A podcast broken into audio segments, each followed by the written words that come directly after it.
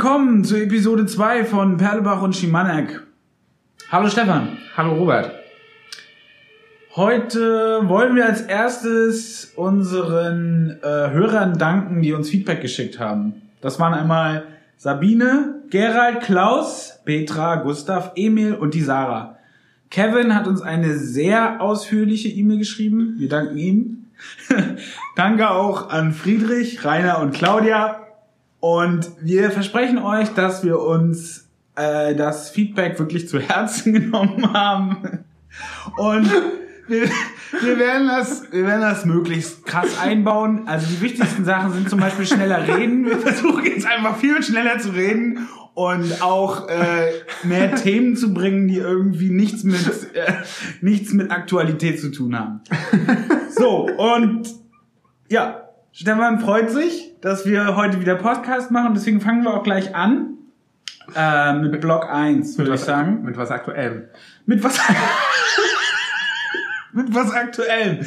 Ja, was hast du denn da Schönes mitgebracht? Sag doch mal. Das neue CSU-Video ist CSU-Video. Ja, ich habe das ja bei Twitter irgendwie mitgekriegt, ne, dass es da eins gab. Aber was ist da jetzt? Also geht's da jetzt weiter oder oder auch nicht?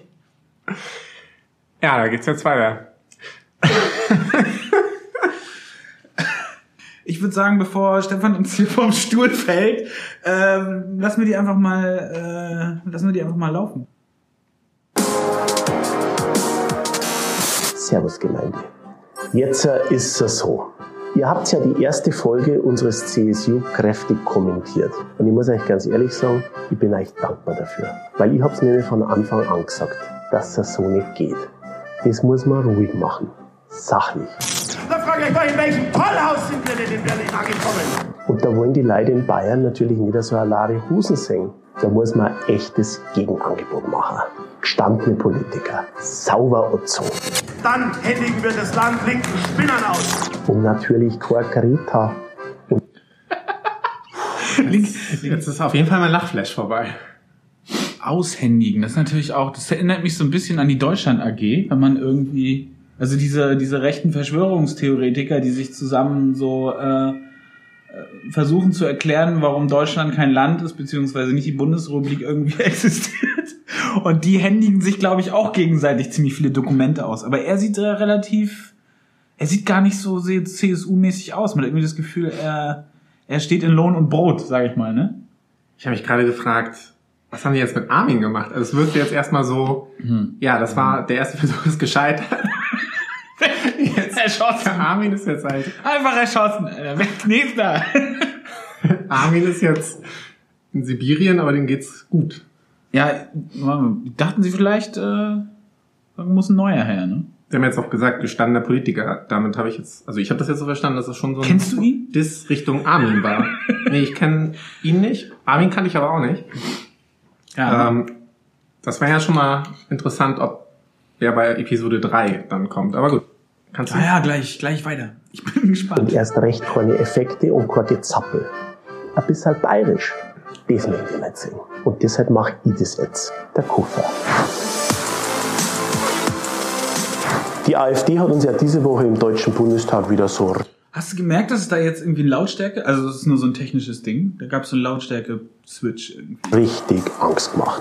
Massenimmigration, illegal eingeschleusten Passagiere, illegale Wirtschaftsmigranten, illegale Einwanderer, massenhaft illegale Migration. Okay, war Spaß. Uns kann man natürlich nicht Angst machen. Aber trotzdem sollte man mal einen Blick auf die Fakten werfen. Von 2016 bis zum letzten Jahr ist es uns gelungen, die Asylantragszahlen von fast 800.000 auf 180.000 zu senken. Okay. Also, ihr wisst ja alle, dass, also klar, die Antragszahlen sind runtergegangen, aber wo sind die ganzen Flüchtlinge hin? Also, warum sind die runtergegangen?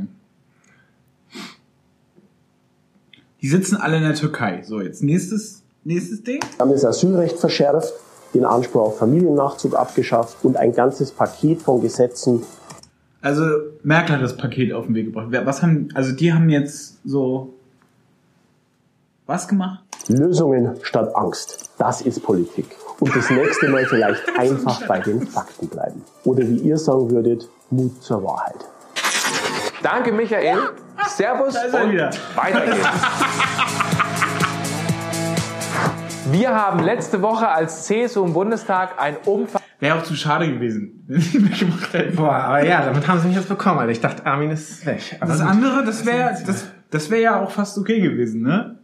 Das wäre ziemlich krass gewesen, aber das finde ich okay, das muss man ihnen geben. Jetzt das ist Surprise. Klima- und Umweltkonzept beschlossen, mit dem wir vor allem zwei Dinge erreichen wollen. Erstens, CO2-Emissionen massiv reduzieren durch Innovationen statt Verbote. Zweitens, alle Bürger mitnehmen durch Anreize statt Belastungen. Denn wenn Klimaschutz gelingen soll, muss man beides miteinander verbinden. Warte ganz kurz. CO2 rund. Boah, ich habe den Sprung jetzt gerade nicht geschafft. Also gerade waren wir jetzt noch bei Migration, Flüchtlingen und Asylanträgen. Jetzt Ja, genau. Also die alte CO2. konservative Nummer. Und jetzt geht's um dieses neue, frische, also dieser krasse Wechsel, dieser krasse Switch, dieses neue, frische. Wir sind jetzt voll grün. Wir verbieten Plastiktüten und wir äh, sind für E-Roller. Aber BMW ist geil. Also BMW ist sozusagen aus dieser ganzen Gleichung ist das rausgenommen, steht außen vor, es ist sozusagen äh, das wird also es ist so eine Konstante, man hat so ein Integral und BMW nimmt man einfach nach vorne und was man dann macht währenddessen des, des Wahlkampfs, das passiert alles in der Klammer da, aber mit BMW hat das alles nichts zu tun. Das können wir uns gleich mal an, was er dazu noch ganz kurz, wir dürfen nicht das Video stoppen, wenn die Leute im Video so komisch aussehen. Wieso? Sonst komme ich nicht zurecht. Aber okay, du hast das erste Video nicht gesehen, richtig? Du hast Richtig, Episode 1 ja. nicht gesehen. Das, das ist schade. Ich habe es mir sofort runtergeladen, weil ich dachte mir, das wird sofort gelöscht. Also es kann jetzt nicht lange drauf bleiben. Ich will es auf jeden Fall, auf jeden Fall speichern, weil also das ist unmöglich, dass das länger als ein paar Stunden drauf ist. Aber gut, Armin, Armin ist ein Survivor, okay. Durchatmen und weiter geht's. Unter Akzeptanz rauf. Echter Klimaschutz funktioniert nur, wenn wirklich alle mitmachen. Deswegen sagen wir, lasst uns Anreize schaffen, um zum Beispiel die alte Ölheizung daheim rauszuschmeißen und gegen eine saubere Alternative zu tauschen. Lasst uns Geld in die Hand nehmen, um unsere Städte grüner zu machen. Lasst uns Bäume pflanzen in unseren Wäldern. Die sind oder was? Farbe schön anmalen. Tja, okay. Wir pflanzen gleich einen Baum, aber jetzt gucken wir erstmal noch kurz. CO2-Speicher und bauen CO2 ab. Lasst uns die Elektromobilität noch stärker fördern. Lasst uns umweltschonende Verkehrsmittel stärken. Mal ehrlich, 9 Euro für einen Flug von Berlin nach Prag sind kein fairer Preis, sondern ein Dumpingpreis. Deswegen wollen wir das Bahnfahren günstiger machen und die Mehrwertsteuer auf Tickets von 19 auf 7% senken. Und Ja, das ist doch mal eine gute Idee. Ja. Dann kostet mein ICE-Ticket also keine 150 Euro mehr, sondern Noch. 140. Ja, das sind 10 Prozent, ne? 140 Euro. Und bei 140, also wenn ich jetzt dann die Wahl habe, 140 Euro oder 9 Euro EasyJet, dann ist die Sache für mich eigentlich erledigt. So. 140. Ja, na klar, da fahre ich Fernbus. Da fahre ich Flixbus. Ja. Mensch, Doch noch andere Fernbusse. Ah, stimmt, das ist bestimmt 60. Aber finde ich gut. Also der Armin, der dreht auf. Wollen wir weiter noch? Ja, voll. Lasst uns mehr Geld für den internationalen Klimaschutz ausgeben. Denn Heißt das, dass er, dass er Geld irgendwie an andere Länder spenden will, um sozusagen dort zu verhindern, dass äh, Kohlekraftwerke gebaut werden? Also könnte man ihn jetzt fragen bei Twitter. Das Ja. ist immer so, was ich, das ist mein Twitter-Verhalten ist, irgendwer behauptet irgendwas, so internationaler Klimaschutz, so, ey Armin, wie sieht's eigentlich aus? Meinst du damit, die CSU sollte mehr Kohle ausgeben in zum Beispiel China, also China, na, also Geld nach China schicken, um dort Kohlekraftwerke zu verhindern? Meint Ich glaube, das meint er. Ja. Ah, okay. das ist dann so sagen. Ey, aber es ist krass. Also Armin hat das so voll international Klimaschutz, da sind so viele Wörter da drin. Ja, das ja, stimmt ja sicher. auch. Es ist doch international. Vollkommen Dieses, richtig. weiter geht's. Unser nationaler Kohleausstieg ist nur dann wirksam, wenn andere Länder nicht massiv in die Kohle einsteigen. Wir müssen auch mehr gegen die Verschmutzung der Weltmeere tun. Und wenn wir mit unseren Maßnahmen eine Bra- Bis jetzt hat er noch nicht gesagt, wie, ne? Das war jetzt eigentlich Nee, nur Floskel. aber er hat gesagt, unsere Maßnahmen. Es sind wahrscheinlich sehr geheime Maßnahmen, die er, vielleicht haben sie auch irgendeine so eine krasse Maschine gebaut, die das Meer reinigt. Was ich mich frage, wie schaffen sie es, die Maschine ins Meer zu bringen? Weil Bayern ist ja gar nicht am Meer. Guter Punkt. Ey, vielleicht sagt, ich glaube, er sagt's gleich. breite Akzeptanz, eine breite Bewegung für den Breit, ich brauch keine breit. dann satteln wir noch einen Emissionshandel obendrauf. Und was Oben macht drauf, Alter. Das erinnert mich ein bisschen an Hamburger Fischmarkt. Da kriegst du auch immer so, so eine Tüte so und dann Ja.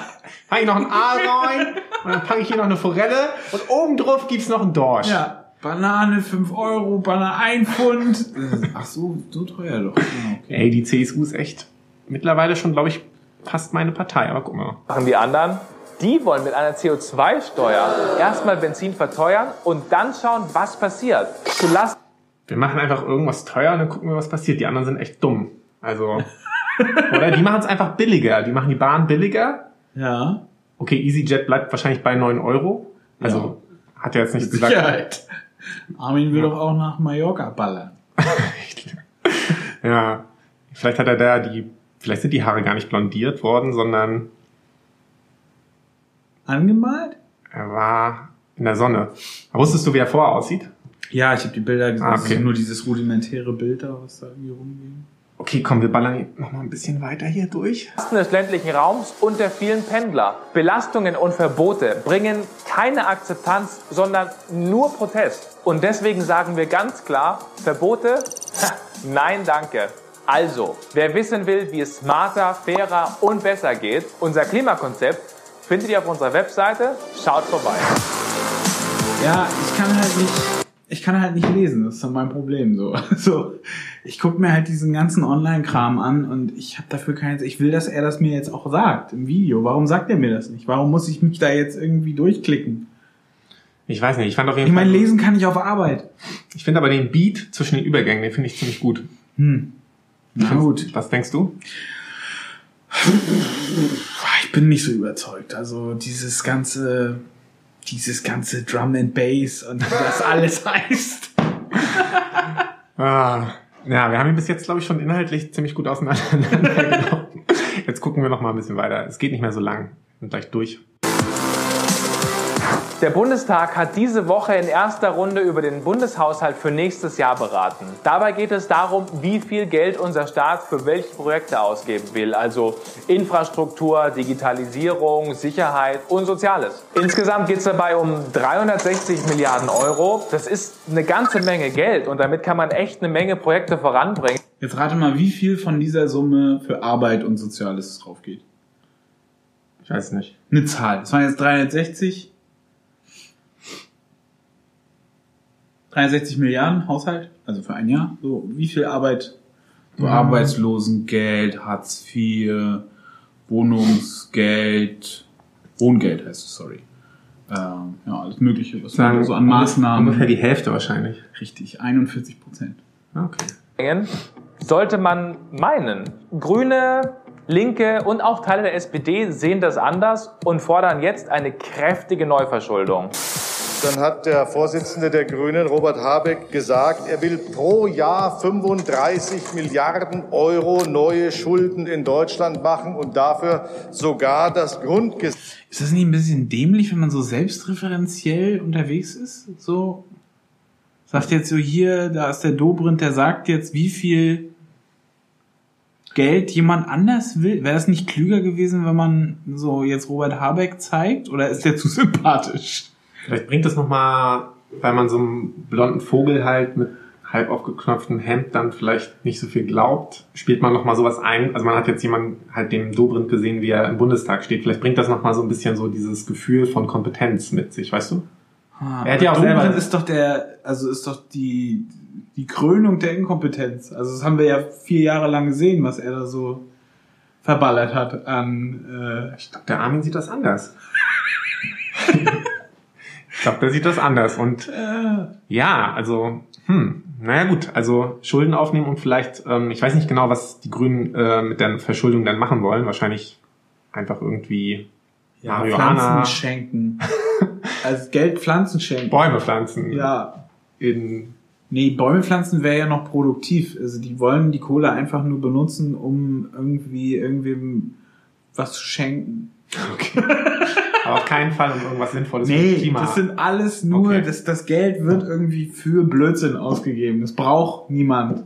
okay. Das ist auch der Grund, warum die uns das jetzt erklären, oder? Ich hoffe es. Gesetz ändern. Sie wollen unter dem Deckmantel der grünen Politik die Haushalt in rote Zahlen treiben. Das ist ihr eigentliches Ziel. Also jetzt nochmal die Frage, wofür wollen die Grünen die 35 Milliarden Euro ausgeben? Ich weiß es nicht. Komisch, ne? Ich weiß es wirklich nicht. Ja, aber komisch auch, dass er das nicht erzählt. Nee. Also ich meine, er sagt so, Er will- die wollen Geld ausgeben, die Schweine, für grüne Kröten und für Bäume. Ja, es geht, es geht nicht darum, wofür du das Geld ausgibst. Es geht nur darum, du gibst Geld aus, die schwarze Null, die, ist, die wackelt. Die Ja, aber es geht auch so ein bisschen um das äh, Image von den Grünen. Man denkt so, die könnten das ja jetzt ausgeben für irgendein grünes Projekt. Und das will ich ja alles nicht. Ich will Autobahnen. Also es klingt jetzt so, die verballern das halt für einen Quatsch. Ja. Aber die, das Wichtige, sozusagen das Heilige, das Heiligtum ist die schwarze Null. Und die Grünen, die kratzen das nicht. Die wollen, Die wollen Bäume die, und Kröten. denen ist der Planet wichtiger als die schwarze Null. Und deswegen ist das. Ja, das mit dem Planeten, das wäre, glaube ich, zu, also das wäre ja schon zu konstruktiv. Das kannst du ja gar nicht sagen. Das mit dem Planeten haben die sich ja, hast du ja gemerkt in dem Video, haben versucht, es sich selbst so ein bisschen. Die wollen auch den Planeten eigentlich retten. Die wollen den Planeten retten. Mit ihren Auf, Mit mit, ihrer, Null. mit ihrer äh, Politik und der schwarzen Null und dem, was sie sozusagen machen mit den Ausländern, dass sie sie ja abschieben wollen und alles. So. Deswegen machen die das eigentlich. Deswegen können sie gar nicht sagen, wofür jetzt die 35 Milliarden Euro bei den Grünen halt ausgeballert werden sollen. So. Weil, wenn man das hören würde, dann würde, Würde man man wahrscheinlich denken, denken, gute Investition eigentlich. so, ja, vielleicht ist das gar keine schlechte Idee. Ja, aber so denkt man nur, ach Mensch, du, die schwarze Null. Ja, ich brauche keine Kröten. Für uns ist klar, wir wollen keine Politik auf Pump, sondern beste Startbedingungen für die junge Generation, ohne Altlasten. Uns sind Also, Finde ich mega langweilig übrigens. Also jetzt ab. es ist auch irgendwie, okay, wir wollen smart sein, okay, wir wollen, ich, ich versuche jetzt mal so ein bisschen, was, was habe ich jetzt rausgenommen? Wir wollen aber keine Verbote, so. Also wir wollen zum Beispiel keine Flugverbote und wir wollen wahrscheinlich auch bei anderen ökologischen Sachen Klima- Keine Fahrverbote, keine äh, CO2-Steuer, haben wir jetzt verstanden. also wir keine wollen, Einschränkungen. Wir wollen auf jeden Fall Steuern auch nicht erhöhen. ähm, wir wollen aber sozusagen unseren Kindern auf keinen Fall auch irgendwelche Altlasten hinterlassen. Und deswegen muss sozusagen die schwarze Null stehen, weil wir wissen, dass sich sozusagen in 30 Jahren die Jugendlichen über schwarze Nullen freuen werden. Richtig. Ja. Und weil wir jetzt sozusagen auch in den letzten, ja, seit es die Bundesrepublik gibt, eigentlich äh, mit einer schwarzen Null immer gut gefahren sind.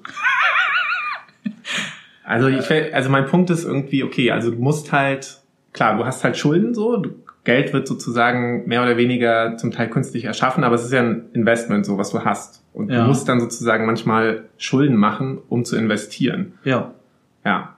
Und du brauchst auch Grenzen und äh, Einschränkungen, um innovativ zu werden. Das heißt, wenn, also das, der Punkt mit dem Geld ist klar. Also klar, ich muss auch Schulden aufnehmen, wenn ich mir, äh, weiß ich wenn ich mir ein, ein Haus kaufen will oder so, wenn ich, wenn ich dann von dem Haus profitieren will. Aber das andere, was ich sagen wollte, ist, ähm, wenn du, ähm, wenn du keine Grenzen hast als Unternehmen und keine, äh, ja, keine, keine Randbedingungen bekommst für dein, für dein Tun, was du irgendwie, also, was du irgendwie äh, machen möchtest, keine Ahnung, irgendein Startup oder irgendeine Idee, die du hast, die du umsetzen möchtest, da brauchst du von außen irgendeine Grenze, egal was für eine Grenze es ist, die muss einfach kommen. So, wenn die nicht kommt, dann weißt du auch nicht, was du, wie du agieren sollst und was du sozusagen tun, äh, zu tun hast oder nicht zu tun hast. Genau, Du brauchst dieses Feedback einfach so. Und wenn jetzt, wenn jetzt äh, die, ja, also die, die Innovationskraft von, vom, von Flugzeugherstellern zum Beispiel oder von äh, Energieunternehmen oder so, die würde meiner Meinung nach, das ist jetzt meine persönliche Meinung, würde die gesteigert werden, wenn mehr Boundary kommt. Wenn man sagt, okay, wir müssen jetzt äh, äh,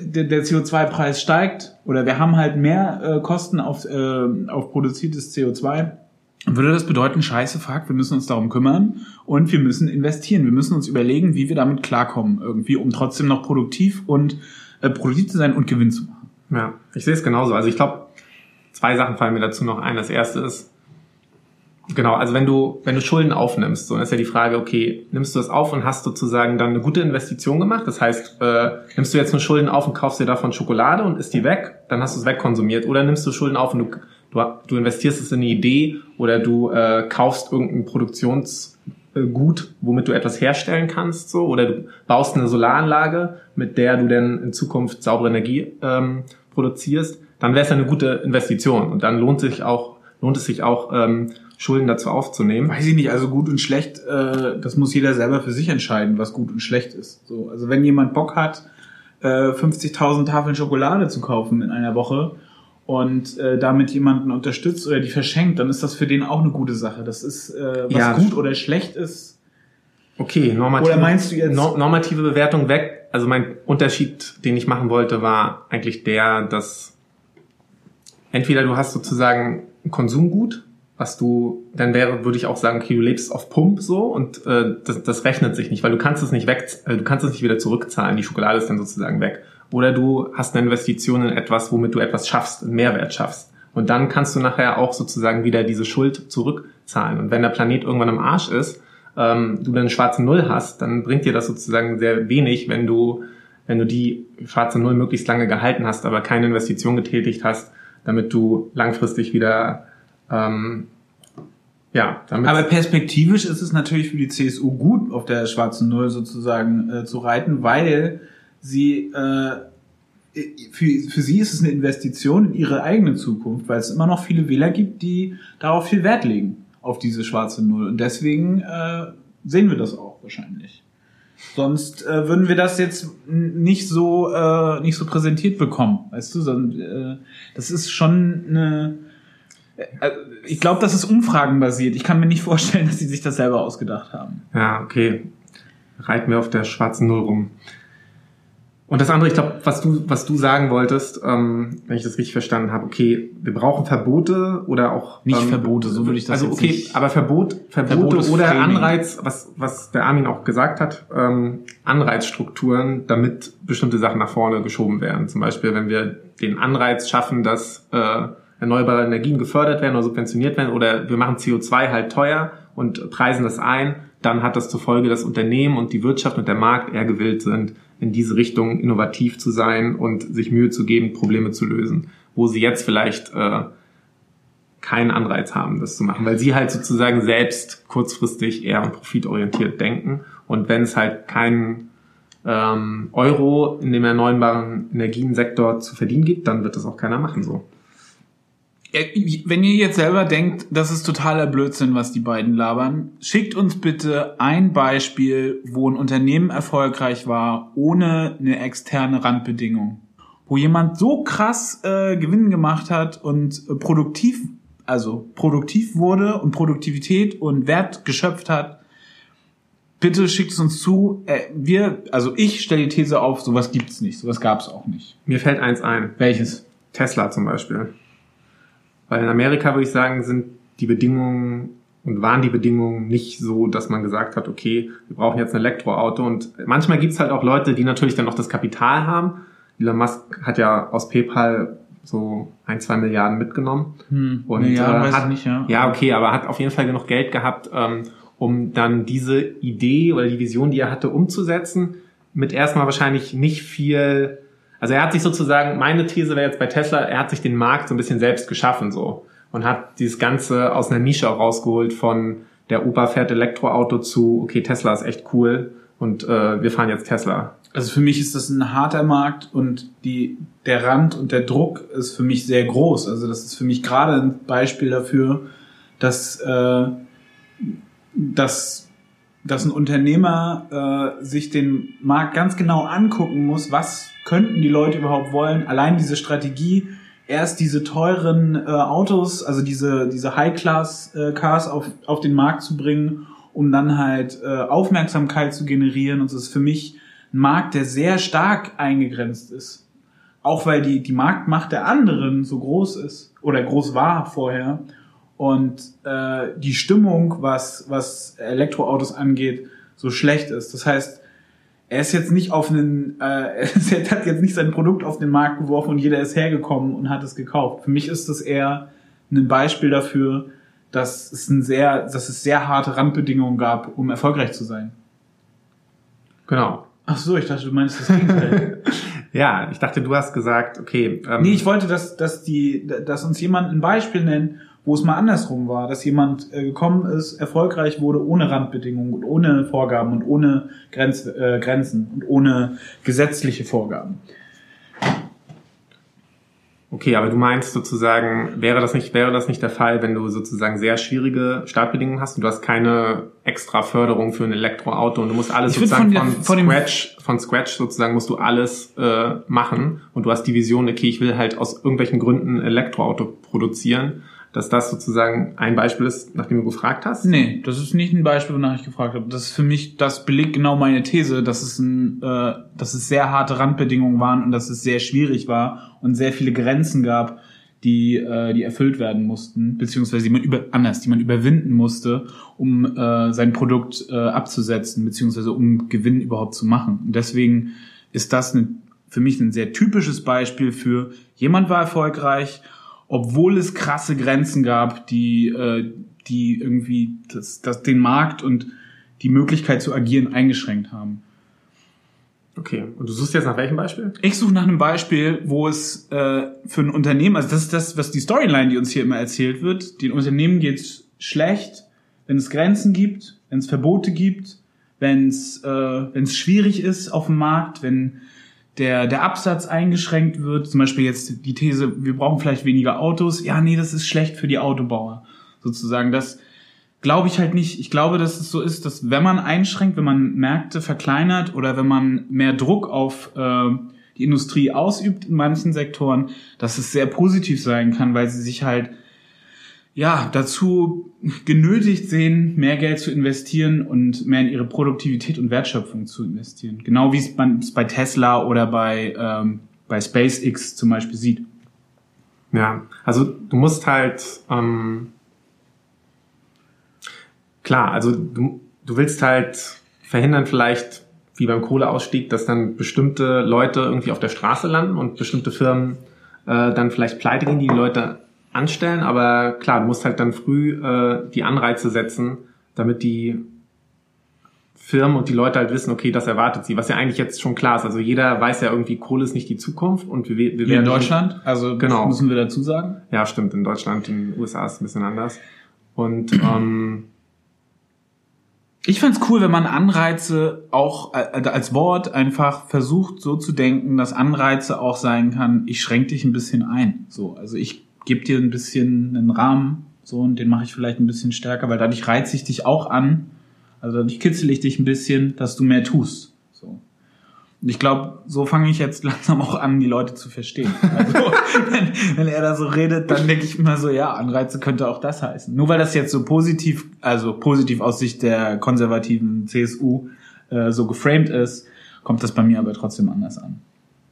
Klar, ja, na, ja, du, ich meine, du hast halt auch, ja, du schaffst auch Anreize, wenn du jetzt Fliegen verbietest, dann schaffst du einen Anreiz für Fluggesellschaften, keine Flugzeuge mehr zu bauen. Und, nee, und was heißt, was, das heißt ja nicht komplett verbieten. Ne? Also das habe ich ja jetzt, also deswegen von dem Wort Verbote würde ich gerne so ein bisschen wegkommen, aber ja. einschränken, wenn man jetzt sagt, nicht mal unter 20.000 Kilometer oder, nee, 20.000 ein bisschen viel, sagen wir 10.000.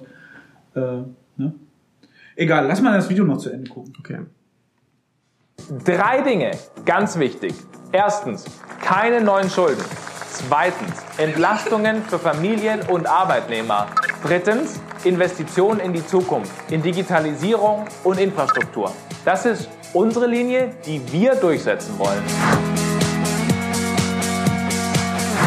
So, das so war's für heute. Ich sag vielen Dank fürs Zuschauen. Wenn euch die Sendung gefallen hat, dann folgt uns doch auf Nein. Facebook, Twitter und Nein. Instagram. Abonniert unseren YouTube-Kanal. Liebe Grüße gehen an dieser Stelle übrigens an Le Floyd und Space Frogs.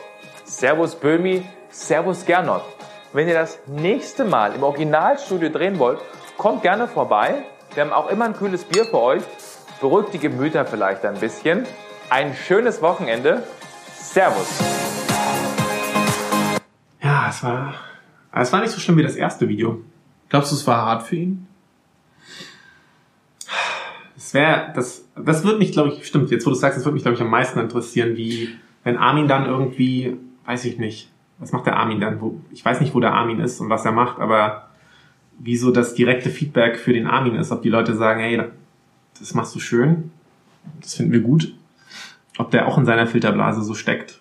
Hm. Und das Feedback ist so, Ich hatte so ein bisschen das Gefühl, so gerade jetzt bei den letzten Sekunden, dass er doch schon so diese Mikro, also ich weiß nicht, ob das so Mikrobewegungen im Gesicht sind oder was genau das ist, aber ich habe irgendwie das Gefühl, dass er sich ganz schön zusammenreißen muss. Jetzt Ja. auch mit dieser Ansprache an LeFloid und äh, dass er doch jetzt, dass, dass er jetzt nicht, wenn du jetzt hier so ein Stillstandsbild bei 5,35 hast, ja, es ist auch so ein bisschen so, boah, ja, das, ich hoffe mal, das läuft jetzt ein bisschen besser, Alter. ja, Ah. naja, vielleicht kommt ja irgendwer vorbei und trinkt ein kühles Bier. denke auch. Alright. Wollen wir uns die Metrics noch angucken? Wir müssen, wir sind doch hier die ganze Zeit im Horse Race Modus. Was, was, wie viele Likes hat das Video jetzt und Dislikes? Nochmal. 1000 fanden es gut, 9000 fanden es nicht so gut. Okay, und wie sehen die Kommentare aus? 750 Verbote Likes. bringen mal, das sind fast so viele Likes, wie sie selbst äh, Likes haben. Ähm, Ein bisschen weniger, aber ja, super. Finde ich klasse. Verbote bringen, also nur Protest hoffentlich nimmt sich mal diesen Satz, die neue Bedrohung Beauftragte zu Herzen. Ich kann nicht mehr lesen. Aber ja, die neue Drogenbeauftragte, darüber könnten wir auch reden. Hast du das gehört? Äh, ich habe bei Jung und Naiv äh, die äh, Bundespressekonferenz? genau, die habe ich glaube ich gehört, ja. Aber ehrlich gesagt, ja, Nichts Überraschendes. ja, ja, also ich find's cool, dass es sozusagen in der der Live-Situation dann äh, selbst rausgekommen ist. Ist natürlich ein ist ein Knaller, so finde ich geil. Aber für mich ist es auch so, ja, also dass, dass Leute Posten annehmen, von denen sie erstmal per se, heißt per se, erstmal vom im Vorhinein äh, keine Ahnung haben, so das ist, glaube ich, in der Politik. Ich will jetzt nicht sagen Usus, aber das läuft halt so. Du, das geht nach Proports, das geht nach, äh, wer hat wie lange wo gedient, sag mal, äh, gedient, ne? Ja, äh, so ein bisschen so militärisch, auch wenn man das nicht, äh, auch wenn man das erstmal nicht glaubt, ist das ja auch organisiert und wenn äh, wenn jemand lange Vertrauen aufgebaut hat, dann kommt er halt irgendwann an diese Stelle. So, das ist halt so. Also keine Ahnung, das ist natürlich Kacke. Deswegen ist es immer noch blöd, aber das heißt nicht, dass ich jetzt mega überrascht davon war. Nee, überrascht war ich nicht, aber es war schon so. Ich fand auf jeden Fall die Argumentation lustig, äh, die ihm ja Thilo Jung rausgekitzelt hat, dass das jetzt ja bei allen vorherigen Drogenbeauftragten und Beauftragtinnen auch nicht der Fall war, dass die inhaltlich Ahnung hatten. Deswegen, warum sollte man jetzt irgendwie was ändern? Das fand ich schon. Ja, ist- mir tun die Pressesprecher auch echt immer leid. Aber findest du das nicht auch so ein, so ein Job, der so anreiz, anreizmäßig oder interessant äh, klingt? Muss so halt echt gut sein, um dann diesen Haufen Scheiße immer irgendwie rüberzubringen. Und Ja, wenn ähm, du es richtig gut kannst und die Leute dann trotzdem dich äh, heiß wenn ich finden, mir dass so, du es auf die Reihe ich guck's halt nicht so oft, aber wenn ich mir dann ab und zu das von Thilo Jung anguck und Steffen Seibert, dann denke ich mir so, boah, ob der, ob der das, wie oft der denkt, das war jetzt eine gute Entscheidung so. Ja, wer weiß. Drogenbeauftragte, CSU, Böhmermann, der will an die Spitze der SPD. Warum? Meinst du, also ich meine, ich habe ich hab mir Neustart 19 auf Twitter mal angeguckt und die haben dann schon so unlustig, ernst gemeinte, glaube ich zumindestens. Ähm, Sind die irgendwie connected mit ihm oder ist also ich hab, bin da nicht so hinterher gewesen, deshalb. er hat halt äh, dieses quasi, wie soll ich sagen, diesen Slogan Neustadt 19 als so ein Campaigns, Com- Campaign-Slogan für seine, seinen Auftritt und seine Kandidatur quasi genutzt. Und die haben sozusagen auch verschiedene Policy-Ideen dann auf Twitter verbreitet und auch Umfragen gemacht, so. Ähm, Umfragen, also so Ja-Nein-Fragen? Genau, also was haltet ihr von, von unserer Idee XY zu tun oder ähm, findet ihr das, Das sieht natürlich sehr ansprechend aus, wenn man dann sehr rot? wenn man darauf geht. Also ich habe mich gefreut, als ich das gehört habe. Es war erstmal sehr unterhaltsam und Unterhaltsam, warum? Oder was war daran unterhaltsam für dich? ja, weil ich glaube sonst, Wenn man ins Gesicht gesehen hast, oder? Böhmermanns Gesicht ist auch schön, ich glaube halt, soweit ich das sonst verfolgt habe, hätte wahrscheinlich Olaf Scholz irgendwie die größte Chancen, SPD-Vorsitzender zu werden. Also Nach den Polls, ja. ja.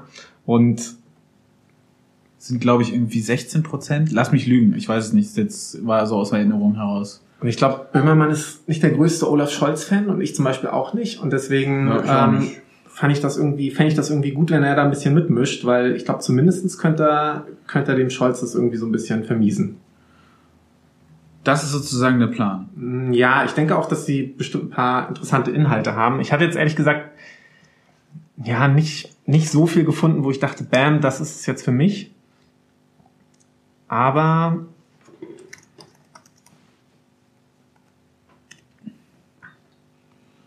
ich Ja, ich habe da inhaltmäßig auch nichts mitgekriegt. Also wenn es da irgendwas gibt.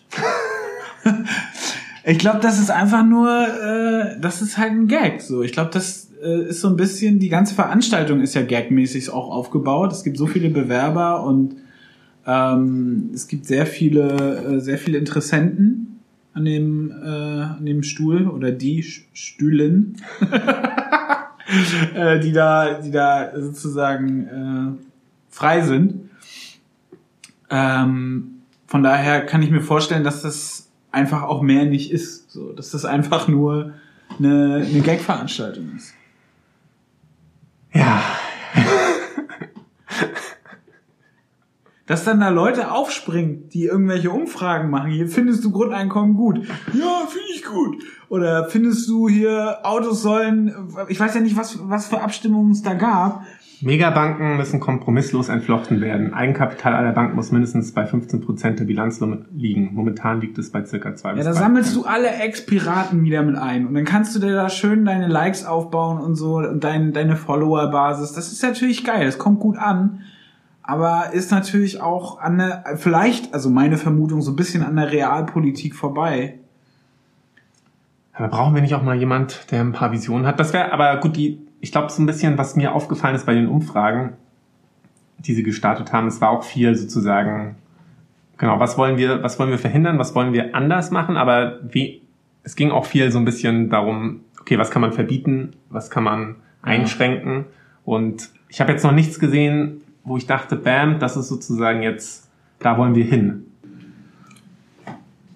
Ja, ich kann es ich kann's schwer einschätzen. Also wenn er jetzt die, den Vorsitz kriegen würde, was dann passieren würde. Ob das sozusagen aber wirklich ein inhaltliches Konzept, an das er und sein Team oder wer auch immer glaubt, äh, aufstellen würde oder wie weit das treibt. Aber ich fände es spannend, das sozusagen zu verfolgen. Auf Ey, keine Frage, ich fänd's auch spannend. Nur bisher hat es mich nicht äh, gecatcht. Mich hat's auch nicht gecatcht. im Alltagsgeschäft. Äh, so. Gibt es da einen Zusammenhang? Also kann man da irgendwas sehen? Zwischen CSU und äh, Böhmermann. Naja, ich glaube, wenn, wenn ich die Beobachtung, dass sie auf Twitter halt diese ganzen Sachen gepostet haben, das waren ja schon sozusagen konkrete Forderungen. Ganz, ganz konkrete Fragen, ob wir zum Beispiel diese Eigenkapitalquote erhöhen sollen. Ja.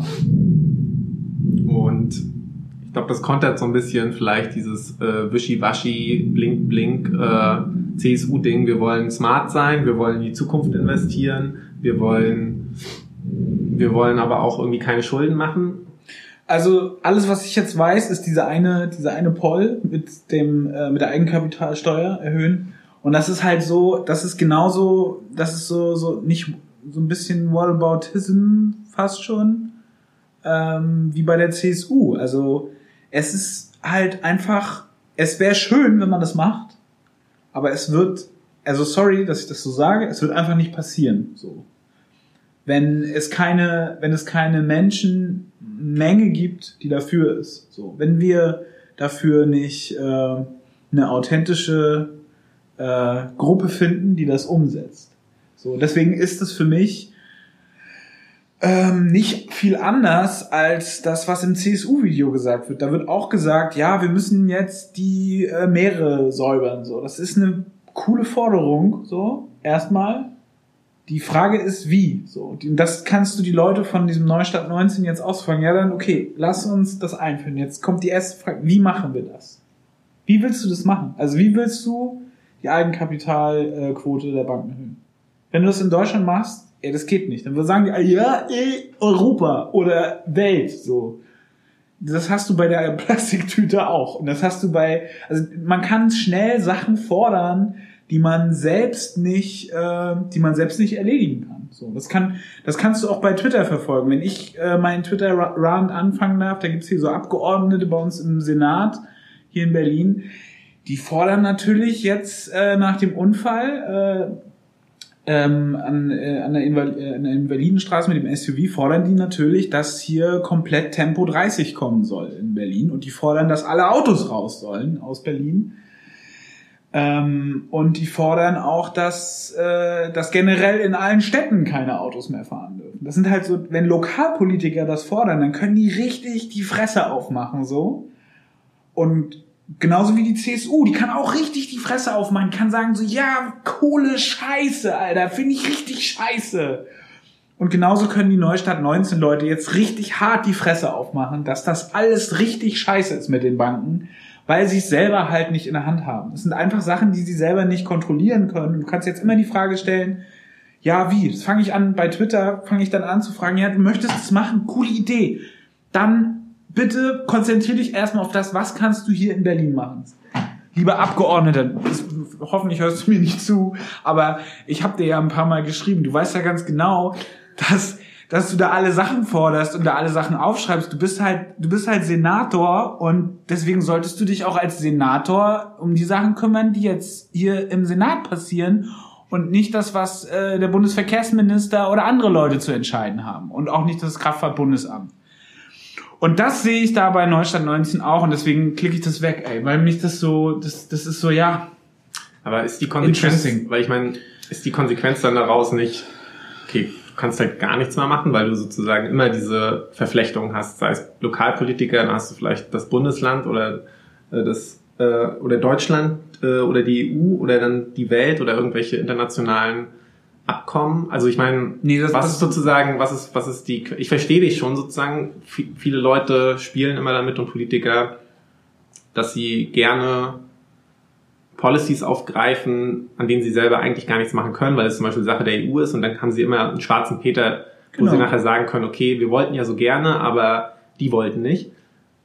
Aber dann ist für mich die Frage, okay, können wir überhaupt dann irgendwas ändern und muss nicht von irgendwo der Impuls kommen erstmal sozusagen. Also muss nicht sozusagen eher irgendwer auf den, einer lokaleren Ebene einen Impuls geben, so, ähm, der dann einen, einen Effekt hat, so. Also ich finde es ich, ich find's richtig, wenn, wenn Politiker einen Impuls geben und wenn sie, äh, wenn sie sagen, dass das eine gute Sache wäre.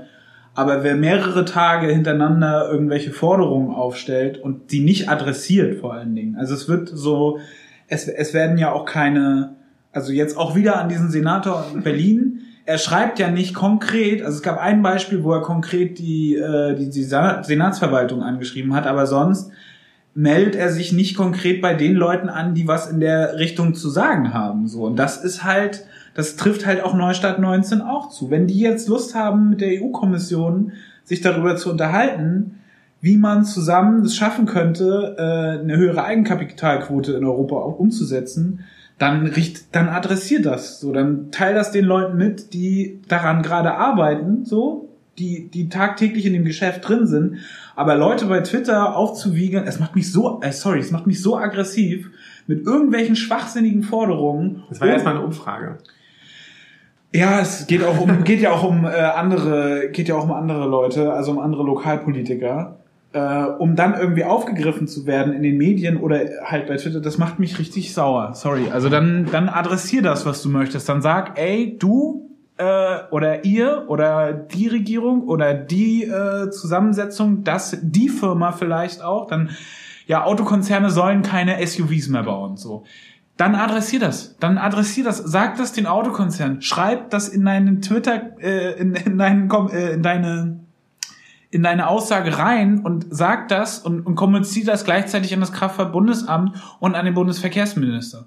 Und wenn das genug Leute machen, dann merkt der Bundesverkehrsminister irgendwann, scheiße, ich habe hier 10.000 Leute täglich, die mir täglich sagen, äh, SUVs sind scheiße, so, dann, und BMW hat das auch, dann denken die sich vielleicht irgendwann mal eine andere Strategie aus. Aber du hast dir schon öfter auch Gedanken gemacht, wie man eine Stadt autofrei oder autofreier machen kann, oder? Ähm, ja, was heißt, öfter Gedanken. Ich habe eine äh, ne, ne Zeit lang in einem äh, studentischen Projekt ähm, mitgemacht. Es war ein Kurs im Endeffekt, wo wir äh, zusammen mit dem Bezirksamt äh, Neukölln beziehungsweise der ähm, der äh, dem Straßenverkehrsamt zusammengearbeitet haben, um halt für den Richard Kiez äh, ein Lastenradverkehrskonzept äh, zu erarbeiten. Und unter anderem haben wir uns halt auch damit befasst, wie man Straßen beziehungsweise jetzt speziell den, den Richard Kiez umbauen kann, um äh, ihn verkehrsfreundlicher für Fahrradfahrer zu machen. Genau, das haben wir gemacht in dem Projekt. Es ging ein halbes Jahr, halt ein Semester. Und am Ende haben wir dem Bezirksamt äh, verschiedene Sachen empfohlen, die sie halt äh, machen sollten, um erfolgreich äh, ein Lastenradverkehrskonzept halt, äh, beziehungsweise den Lastenradverkehr in dem Kiez zu stärken, um halt solche Sachen zu erreichen wie weniger Parkplätze, äh, um solche Sachen zu erreichen wie weniger Lkw-Lieferverkehr, weniger ähm, Durchgangsverkehr beispielsweise und eine geringere ähm, Lärmbelastung in dem Kiez. Meinst du, dass es äh, wird durchgesetzt, das Konzept? Also wie ähm, realistisch ist es, dass, dass da was passiert? Unrealistisch. Vollkommen unrealistisch.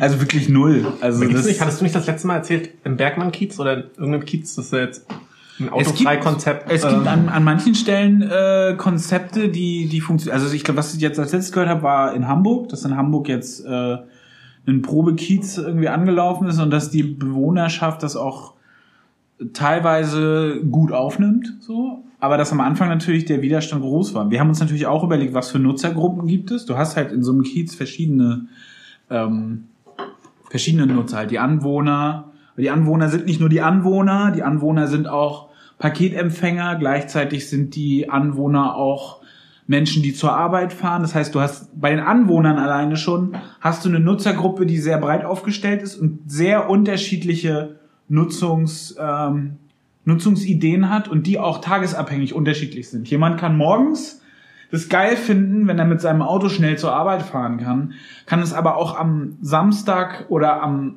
Abend Kacke finden, wenn dann noch äh, umgeladen wird vor der Haustür mit so einem äh, mobilen Hub, der aufgebaut wird, um die Fahrräder aus- und einzuladen. Das heißt, du hast allein in der Gruppe der Anwohner, die existiert eigentlich gar nicht. Du hast eine breite Anwohnergruppe ist schon mal kompliziert. Dann haben wir uns weiter angeguckt, wen gibt's noch? Es gibt die Leute, die da einen Laden haben, die möchten, dass ihr Scheiß irgendwie rangeschafft wird, morgens möglichst, damit man den verhökern kann an die Leute, so. Und es soll möglichst auch so sein, dass es schnell passiert, damit nicht die ganze Zeit der, der LKW vor der Tür steht, weil das sieht nämlich scheiße aus. So. Dann hast du die Leute, die, die ja durchfahren wollen, das sind die Oberassis, die werden halt, die sollen dann möglichst ausgesperrt werden, ne? Weil das, den, die finden die anderen alle kacke, aber du hast trotzdem dieses übergeordnete Senats-Landeskonzept, äh, dass die Straßen halt, die müssen halt durch Berlin durchgehen so und müssen trotzdem genug Leute so von A nach B diffundieren können irgendwie. Das heißt, wenn du den Kiez kapselst, das heißt, wenn du anfängst, ähm, so Durchfahrtssperren einzurichten oder Einbahnstraßen einzurichten, dann führt das natürlich zu einer Verdichtung des Verkehrs auf den Hauptachsen. Mhm. Und äh, dann hast du noch äh, die Nutzergruppe der, der des Lieferverkehrs, der auch unterschiedlich ist. Es gibt einmal so Speditionen, die halt äh, größere Lieferungen abliefern. Dann hast du die, die, die, also so speziellere Sachen, keine Ahnung, oder du hast ein Geschäft, was nur einmal die Woche beliefert wird. Die kommen dann mit einem LKW dann hast du ähm, die, die Paketdienste, die Caps, wie wir sie in, in, in dem Jargon da benutzt haben. Und äh, die Paketdienstleister, die halt die Pakete ausfahren an die Bewohner und teilweise auch an die, äh, die, äh, die Ladenbesitzer sozusagen ausliefern. Und die haben natürlich auch Anforderungen. Die wollen, dass äh, möglichst viel Platz ist, um ihre Pakete auszuliefern. Die wollen, dass also es ist unendlich. Es gibt so viele Interessen. Jeder, der da beteiligt ist an dieser, an dieser Problemlage, hat ein anderes, hat einen anderen Wunsch und hat ein anderes Ziel, wie das da, wie das da sozusagen ablaufen soll. Und es ist sehr schwierig, das qualitativ zu erfassen. Also wir haben uns da versucht, äh, qualitativ an die Sache ranzutrauen. Das heißt, wir haben Interviews geführt mit verschiedenen Nutzergruppen, um daraus äh, Vorschläge abzuleiten, wie man weiter vorgehen könnte, um in dem Kiez halt äh, Änderungen an der Straße wirklich vorzunehmen. Das heißt zum Beispiel, also die Maßnahmen, die wir erarbeitet haben, die wir, die wir vorschlagen oder vorgeschlagen haben, sind sowas wie äh, Reduktion der, des Parkraums. Also ganz klassisch. Das Problem ist, wenn du mit den Leuten im Späti redest und denen, denen sagst du, ey, wie sieht's denn eigentlich aus? Äh, bei euch im Kiez so mit Parkplätzen, dann sagen die so, ja, ist viel zu wenig, es werden immer weniger. Ich will meine Karriere abstellen. Das heißt, die, die Wohner, die Anwohner haben eine, eine äh, sage ich mal, eine Macht oder eine, eine, eine Möglichkeit auf das Bezirksamt und auf die Verwaltung einzuwirken. Das heißt, äh, den Player habe ich übrigens eben auch bei den äh, bei der Analyse noch im Analyseteil noch vergessen. Das heißt, es gibt noch die offizielle Seite, das heißt Gesetze, Gesetzgeber, Land, also der Senat, das Land, der Bürgermeister, die Ordnungsämter, die Bezirks, äh, das Bezirksamt und innerhalb des Bezirksamts hast du auch unterschiedliche Meinungen, was gut ist und was nicht gut ist. Und du hast den Bezirksbürgermeister. Also ganz viele, ach ja, und äh, ADFC und noch so lokale Gruppen, äh, Bündnisse und äh, Non-Governmental äh, Strukturen, die sie halt auch darauf einwirken, auf diesen Prozess, die auch vor Ort in Richard Kiez unterwegs sind. Haben wir auch befragt. Alle wollen was komplett anderes, so. Und ähm, das Problem ist, dass das Bezirksamt oder die, die, die der, der, ähm, das, das Straßenverkehrsamt, das will natürlich auch nicht, also das interpretiere ich jetzt mal, das wurde jetzt nicht so gesagt, aber das will nicht, dass äh, sie einen auf den Deckel kriegen dafür, wenn sie jetzt zu hart eingreifen. Wenn sie jetzt anfangen würden, Parkplätze halt mal angenommen du würdest sie um 40 Prozent reduzieren. Das könntest du machen, das wäre möglich so. Also gibt, gab auch Ideen in die Richtung, das so zu machen, aber das tust du nicht, weil du weißt, dass die Leute dir aufs Dach steigen, so, weil die sind dann nächsten Tag bei dir und kacken dir vors Büro, so. Die, mhm. die, die haben eine, die haben zum Beispiel vor drei, vier Jahren haben sie eine, äh, eine Diagonalsperre eingerichtet, direkt im Richard Kiez so als, so als Boje. So Diagonalsperre ist so, du hast eine Kreuzung und äh, sperrst halt diagonal zur Kreuzung ähm, die Durchfahrt. Das heißt, du kannst äh, aus, wenn du aus einer Richtung kommst, äh, nur rechts rum oder nur links rum fahren. Hast nicht die Möglichkeit, geradeaus zu fahren. Und äh, beziehungsweise auch, wenn du aus der einen Richtung kommst, nicht nach rechts beziehungsweise nach links abzubiegen. Was haben die Leute gemacht? Die haben das Ding umgemetert. Die haben das Ding komplett zerlegt weil die wollen da durch. Die haben nämlich keinen Bock, woanders lang zu fahren. Das heißt, die nächstmögliche Maßnahme ist, du nimmst mehr Geld, das, das hat dann wenig Geld gekostet, dann haben sie mehr, Kohle, also man könnte mehr Kohle in die Hand nehmen und man könnte da massive Stahl-Betonpfeiler hinsetzen. Das wäre eine Möglichkeit, Vielleicht, also meiner Meinung nach wäre es auch eine richtige Maßnahme so, aber das Problem ist halt, irgendwen suchen sich die Leute aus. So. Deswegen war am Ende unsere Empfehlung, die, die sozusagen, die auch das alles, auch die Wirtschaftlichkeit, es ging dann auch ganz viel um Lieferzeiten, wie sieht das aus, kann man, äh, wir haben auch viel mit, äh, am äh, Komodo-Projekt haben wir uns abgeguckt, beziehungsweise dort analysiert. Wir haben auch mit Komodo gesprochen. Komodo ist äh, kommunaler, oh jetzt, das ist peinlich jetzt. Äh, Komodo ist auch so ein langer Name. Ähm, Komodo ist eine, eine Test, auch so ein Testballon der CAPS äh, in Berlin. Ähm, das ist ein Lastenradverkehrsprojekt und der kommunale Mobilität, nee, Dienst, warte, komm, jetzt hier schnell. Äh, kooperative Nutzung von Mikrodepots durch die Kurier-Express-Paketbranche für den nachhaltigen Einsatz von Lastenrädern in Berlin. Und dort haben wir mit äh, jemandem gesprochen, der dort verantwortlich und projektierend äh, sozusagen auch tätig war und haben versucht, das in unser Konzept mit einfließen zu lassen. Was am Ende rausgekommen ist, vielleicht jetzt so, das aus meiner, meiner ersten, meinem ersten Gesprächsschwall, den ich jetzt hier so auf euch niederkippe, ist, dass wir, dass wir halt dringendst empfehlen, dass die Leute mehr lokal eingebunden werden in den Prozess. Das heißt, dass du wirklich, dass du sowohl die Kap äh, Paketdienstleister holst, dass die sich dahinstellen, persönlich, sowohl Fahrer als auch Verantwortliche, die ein bisschen mehr zu sagen haben, als einfach nur, äh, ich habe jetzt hier drei Fahrer unter mir, dort mit den Anwohnern direkt ins Gespräch kommen und mit den Verantwortlichen aus dem Bezirksamt und mit deren aus der Senatsverwaltung, um einfach zu erörtern, was man vor Ort ändern kann und wie weit sozusagen man Sachen auch vielleicht umsetzen muss, damit der Platz für alle ausreicht. Weil alle wollen auf diesem Raum agieren den Tag über. Die einen wollen da schön lang spazieren mit ihrem Hund, die anderen wollen da ihre Pakete austragen.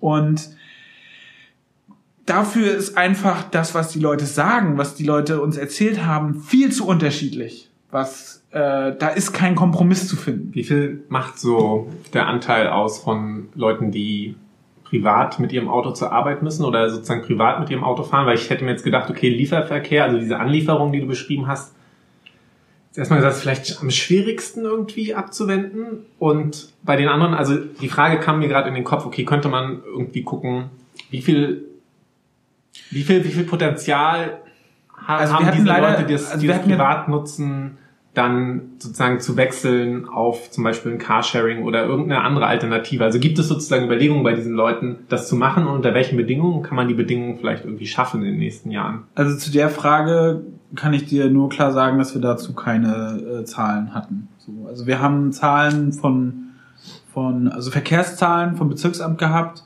aber die sind natürlich nicht in Verbindung äh, mit der Berufs, äh, des, des Berufspendlertums äh, sozusagen gewesen. Wir haben Zahlen benutzt, die äh, auf Berlin bezogen waren, haben die versucht runterzubrechen auf, ähm, auf Neukölln, was was Pendler angeht. Nur ganz ehrlich, die Aussagekraft von solchen Zahlen diese, ist natürlich nicht groß, weil deswegen kann ich dazu kann ich dazu keine Aussage treffen. So, also ich kann, kann mich auch nicht erinnern, dass wir, dass wir in der Hinsicht eine, eine klare Zahl definiert haben. Es ist super schwierig, weil du auch nicht an alle Zahlen kommst. Zum Beispiel Cap-Zahlen, ne? Find mal Cap-Zahlen raus. Also du gibst immer diesen äh, Bundes, es gibt so einen äh, Bundesverband mit den mit der Lobby, so, Lobby, Entschuldigung, mit den Interessenvertretern der äh, Kurier, Express und Paketdienstleister haben wir auch gesprochen, haben wir auch ein Interview geführt und ähm, das ist, das sind natürlich globale Zahlen, aber das sind keine lokalen Zahlen. Ne? Die wollen, also global dem Sinne Deutschland, die wollen natürlich auch nicht rausgeben, was in welchem Bezirk, wer, wer da sozusagen die meisten Pakete ausliefert, zu welcher Uhrzeit, wie schnell sie dabei sind. Klar, es gibt gerundete Zahlen, also gemittelte und gerundete Zahlen für Deutschland und teilweise auch für Länder und, und Städte, aber nicht, äh, du weißt nicht, wie es in den Kiez aussieht. Und das ist aber das Wichtige, was wir auch empfohlen haben, ist, es lohnt nicht, auch hauptsächlich mit dem Komodo, was äh, beim Gespräch bei Komodo rausgekommen ist, es lohnt sich nicht, einen, einen Deckel zu machen. So, du kannst kein Konzept auf Berlin stülpen, du kannst nicht sagen, wir machen jetzt, äh, wir, wir, wir, wir, wir, wir versiegeln die Kieze zum Beispiel und sagen so, das ist jetzt überall so. Und wir machen überall, wo Pflastersteine sind, machen wir Asphalt drüber, damit die Fahrräder besser fahren können. Das ist so, man muss sich genau den Kiez angucken und deswegen sind die Bezirksämter auch so wichtig ähm, und die, die Straßenverkehrsämter, weil es überall anders ist. Du hast überall andere Nutzerstrukturen, du hast andere, guck dich in unserem also guck dich in unserem Kiez an oder um und in deinem Kiez. Das ist komplett anders, wenn du auf der Straße bist, merkst du das auch, es sind andere Menschen sozusagen da. Das heißt nicht, dass sie schlechter oder besser sind, aber äh, es sind einfach andere Nutzer da und das führt auch dazu, dass du eine andere Lösungs äh, ähm, nee, dass du andere äh, aus deinem Baukasten, den du hast, musst du andere Werkzeuge rausnehmen, um die Sachen sozusagen zu lösen. Und das ist bei dem Richard Kiez auch so gewesen. Du kannst nicht einfach sagen, wir machen jetzt zum Beispiel die ganzen Pflastersteine weg, weil da auch das Denkmalschutzamt mit dabei ist. Das Denkmalschutzamt ist der, also Richard Kiez kennt ihr ja, es ist sehr schön, es ist ein sehr, ähm, sehr alter Kiez, der, äh, war es Friedrich? Friedrich der Große, glaube ich? Oder der Soldatenkönig? Einer von beiden hat die, äh, die Katholiken, nee, ich will nichts Falsches erzählen, hat eine Glaubensrichtung aus den Böhme, äh, nee, das wäre Blödsinn, weil Böhmen katholisch, nee, es müssen Evangelien gewesen sein, hat irgendwelche Evangelien oder äh, Protestanten äh, hier aufgenommen und die haben sich da angesiedelt und äh, die haben da halt ihr, äh, haben da ihr Dörfchen gebaut. Und deswegen hast du halt, ist es wichtig, dass das Kopfsteinpflaster erhalten bleibt und auch diese alte Schmiede und der, der Platz und die ganze Struktur. Und das führt natürlich dazu, dass du nicht so viele Maßnahmen, die wir alle aus diesem Straßenverkehrsplaner, ne, also ich habe in der Richtung habe ich ja was studiert, also nicht genau das, aber sowas ähnliches. Die holen da ihrem, aus ihrem Baukasten, holen das alle raus und dann sagt, das denkt man an so, ja, nee, also das können wir leider nicht machen. Das heißt, du hast halt diese gesetzlichen Grenzen auch, die dazu führen, lokal, dass du manche Sachen einfach nicht machen kannst. Auch wenn die ganzen Fahrradfahrer das alle wollen und sagen sie, ich will das jetzt haben, so, du wirst es nicht bekommen, weil der Denkmalschutz halt eine Instanz höher ist. So, es ist einfach leider so. Oder das heißt leider, mag man sich streiten. Wenn du jetzt alle Mittel zur Verfügung hättest, finanziell, und wenn es bürokratisch jetzt keine großen Schranken geben würde, wie würdest du, wie würdest du daran, da an die Sache rangehen, einen Kiez umzugestalten? Jetzt bezogen auf. Auf den Richard Kiez oder auf meinen Kiez? Kannst ja mal beide, also vielleicht stellt sich ja auch raus, wenn wir, wenn du über beide redest, was da die Unterschiede sind, aber sag ich mal mit dem Fokus jetzt auf Autos raus. Also ich würde persönlich, ich persönlich würde, wenn ich wirklich sehr viel Mittel zur Verfügung hätte, würde Autos unter die Straße. Also unterirdisch sozusagen. Also wenn es wirklich kein Geld, keinen Geldmangel gibt, unter die Straße. So. Und auch die Tiefgaragen unter die Straße. Also alles, was an Verkehr sozusagen passiert mit Autos, kommt unter die Erde.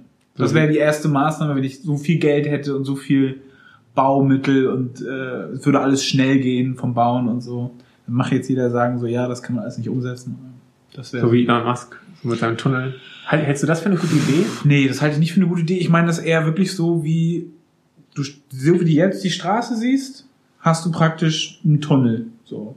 Und dann fährst du halt in den Straßen in einem Tunnelsystem halt einfach zwei Meter tiefer fährst du da drunter unter der Erde. Das heißt, du reißt alle Straßen auf. Ich weiß, ja, hier Wasserleitung, Abwasser, bla bla, kommen jetzt die ganzen Hater. Ja, ja, geht jetzt ja nur darum, wir haben so viel Geld zur Verfügung wie. Wir freuen uns auch schon über einen Hater. Ja. Richtig. Ja, okay. Und wenn du nicht ganz so viel Geld zur Verfügung hättest, wie alles unter die Straße zu machen? Wenn es über der Straße sein sollte, aber du könntest, du könntest sozusagen alle Ressourcen jetzt mal, die du jetzt nicht hattest bei deinem äh, studentischen Projekt. Du könntest die Leute alles fragen, du könntest eine verrückte quantitative oder qualitative Umfrage machen, so. Hast du da gute Ideen, wo du, wo du das Gefühl hast, okay, das würde ich jetzt gerne wirklich durchziehen, aber die Anreizstruktur, die Mittel sind nicht da oder die Zeit ist nicht da?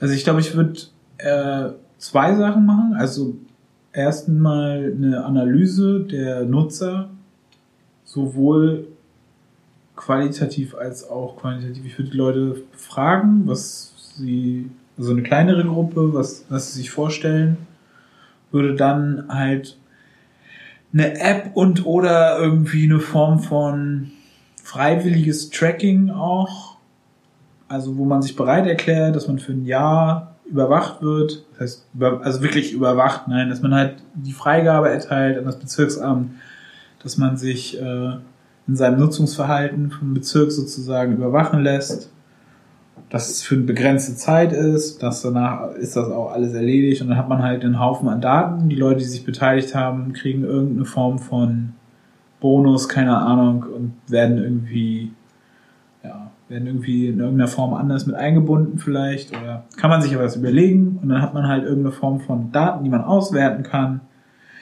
die bisschen aussagekräftiger sind als einfach nur, weil das ist das, was wir haben, halt irgendwie geradeaus fährt da jemand lang und da fahren so viele Leute lang. Und dann würde ich mich halt, glaube ich, würde ich mir ein paar Leute holen, die ich bezahle, klar, das kostet Geld, aber die sollen dann aus dem Kram, der da irgendwie an Daten und an, an Ideen sozusagen besteht, die sollen sich dann halt äh, an die Umsetzung von den aussichtsreichsten Konzepten machen. So. Und wenn es mir zu sehr in die Richtung Auto geht, dann würde ich halt eine, diese, worüber wir vorhin gesprochen haben, über der CSU, ich würde dann halt Anreize setzen. Also das, ich würde halt Rahmen vorgeben bei der Sache. Sozusagen, es können halt nur noch so und so viele Autos da sein und es können halt nur noch so und so viele Sachen, äh, also Zielgrößen halt vor. Es ist schwierig, die zu finden und das be bedeutet auch Mut und Unabhängigkeit vielleicht auch. Und deswegen wäre es vielleicht auch gut, dass dieses Konzept von jemandem entwickelt wird, der halt nicht im Bezirksamt ist, jemand bezahlen, der irgendwie dieses Konzept halt umsetzt und das halt als Bestes empfiehlt und dass das dann halt umgesetzt wird. Das wäre so die theoretische Sache und praktisch an Maßnahmen oder Hau raus. Ähm, an Maßnahmen würde ich auf jeden Fall den Durchgangsverkehr weiter reduzieren. Also ich, ich finde es super wichtig. Das ist ein großes Problem in meinem Kiez. Da passiert auch wenig so. Also ich finde das eigentlich eine gute Sache. Es führt halt zu mehr Verkehr auf den großen Straßen. Ähm, das ist eine Sache, die, die leicht umzusetzen ist. Das heißt, du machst mehr Einbahnstraßen, mehr, äh, mehr ein, also mehr Einfahrtssperren sozusagen. Das heißt, du kannst in, äh, in manche Straßen nur noch in eine Richtung hineinfahren und auch nur in eine Richtung hinausfahren. Das führt dazu, dass es ruhiger wird im Kiez, so, dass einfach weniger Autos durchfahren. Das führt zu einem besseren, also ein angenehmeres Klima. Gibt's bei der Sache Positivbeispiele in oder außerhalb von Deutschland, wo ja, wir können jetzt zum Beispiel direkt in Richard Kiez gucken, zum Beispiel dieser Platz, der bei dir da um die Ecke ist, da wo diese eine Currywurstbude da ist. Das war früher eine Kreuzung. Und dies ist jetzt halt faktisch wie eine Diagonalsperre. Das heißt, du kannst nur noch da um dieses, äh, ja, da um euren Kiezblock halt so rumfahren. Mhm. In einer anderen Richtung hast du halt die große Straße. Und das wird, wurde halt zu einem belebten Platz, was vorher halt komplett mit Autos vollgestellt war, aber nicht voll, also voll befahren war. Und es ist ein klassisches Positivbeispiel. Merkst du ja selber in deinem Nutzungsverhalten, dass du da gerne lang gehst und das siehst, dass da sitzen irgendwie Leute rum oder nicht. Ja, und es macht auf jeden Fall keinen Spaß, irgendwie lang zu fahren. Richtig. Mit dem Auto meinst du jetzt. Mit dem Fahrrad kommst du durch, ne? Mit, mit dem Fahrrad komme ich durch. Wobei ich nicht, nicht. Wann war das mit der Kreuzung? Ich weiß nicht. Ist, das Keine ist schon lange her, schon, oder? Schon länger her, ja. Aber das ist jetzt so ein Beispiel, wo ja. das wirklich sehr gut funktioniert hat. Was haben wir denn noch so? Ähm, ja. Was würdest du gerne wissen? Ich würde gerne wissen, wie das mit Andrew Yang weitergegangen ist in den letzten Tagen, beziehungsweise was du da so auf in den sozialen Medien. Ich meine, du hast ihn ja persönlich noch nicht getroffen. in Deutschland ist er jetzt auch wenig unterwegs und ich ja. auch nicht in den USA. Was war, was war da so los? Es gab vor zwei Tagen, also am 13. war das, glaube ich, die ähm, nächste Debatte, die dritte Debatte von den Kandidaten. Diesmal waren es sozusagen zehn Leute die sich qualifiziert haben. Die durften dann drei Stunden lang, das war auch ziemlich lang, ich habe es mir noch nicht alles angeguckt, mhm. drei Stunden erzählen. Das heißt, vorher waren es, wie viel waren es? Es gab zwei Debatten davor und da waren sozusagen mehr Kandidaten, ich glaube vielleicht zwölf oder vierzehn. Das war aber dann sozusagen in zwei, gab es zwei Sendungen jeweils. Und diesmal gab es sozusagen nur eine Sendung, dafür drei dicke Stunden. Boah, und jeder zehn, bei zehn Leuten. Zugeballert mit zehn Leuten. Und ja, es war, ich glaube ich, für alle Beteiligten super anstrengend. Und wie hat Andrew Yang sich geschlagen im Horse Race? ja, die Meinungen gehen sehr auseinander. Also, ich war ziemlich aufgeregt. Popcorn dabei gehabt, oder? Nee, ich hab's mir nicht angeguckt, weil das für unsere Uhrzeit, es war zu spät, da habe ich schon geschlafen, aber ja, die Erwartungen waren hoch, weil er hat sozusagen auch vorher angepriesen, es gibt eine große Überraschung und alle waren so, wuhu, es gibt eine Überraschung, was macht er hier? Zieht er sich aus oder hat er eine Goldkette irgendwie? Ich habe einen Meme gesehen, da hat er halt, weil es geht immer so um Leute tragen jetzt so eine Math-Kappe, so. Math-Kappe? Math. Nicht Math. Also so. Math? Die Mathematik quasi ah. abgekürzt, weißt du? Ähm, MATH, weil es so ein bisschen ist Make America Think Harder. Ah. Nicht Make America Great Again. Und es gab ein Meme, da hat er, war sozusagen oberkörperfrei mit so einem goldenen MATH-Schild zwischen seinen Nippeln. Ah. Hat er aber nicht gemacht. Und ja, was, was die große Überraschung war, war quasi, dass er gesagt hat, dass er zehn Amerikanerinnen, zehn amerikanische Familien ein Grundeinkommen für ein Jahr geben will. Er will es geben? Oder? Ja, er. Er persönlich von seiner Kohle. Ja, ich glaube von der Campaign-Kohle sogar, also von der der Spend Campaign- von der Kohle, die ihm gespendet wurde, so. Und die man bezahlt, wenn man so eine Math-Cappe für 35 Dollar kauft. Genau, ich glaube, das kommt da so in den Topf rein. Ich, ich bin mir nicht ganz sicher, wie das Spenden, also es war auch so ein bisschen debattiert dann, wie das sozusagen, ja, von der Regulation über die Spendenverwaltung so, wie das, wie das so, ob das so im grauen Bereich ist oder noch im grünen Bereich. Aber anscheinend kann er, kann er das so machen. Und ja, das war halt die große Überraschung. Und ich glaube, viele waren enttäuscht, weil sie sich irgendwie was, was anderes erhofft haben. Aber ja, er hat quasi, also alle anderen haben halt irgendwas erzählt. Ja, ist ein junger, hipper, hipper Typ gewesen. Ne?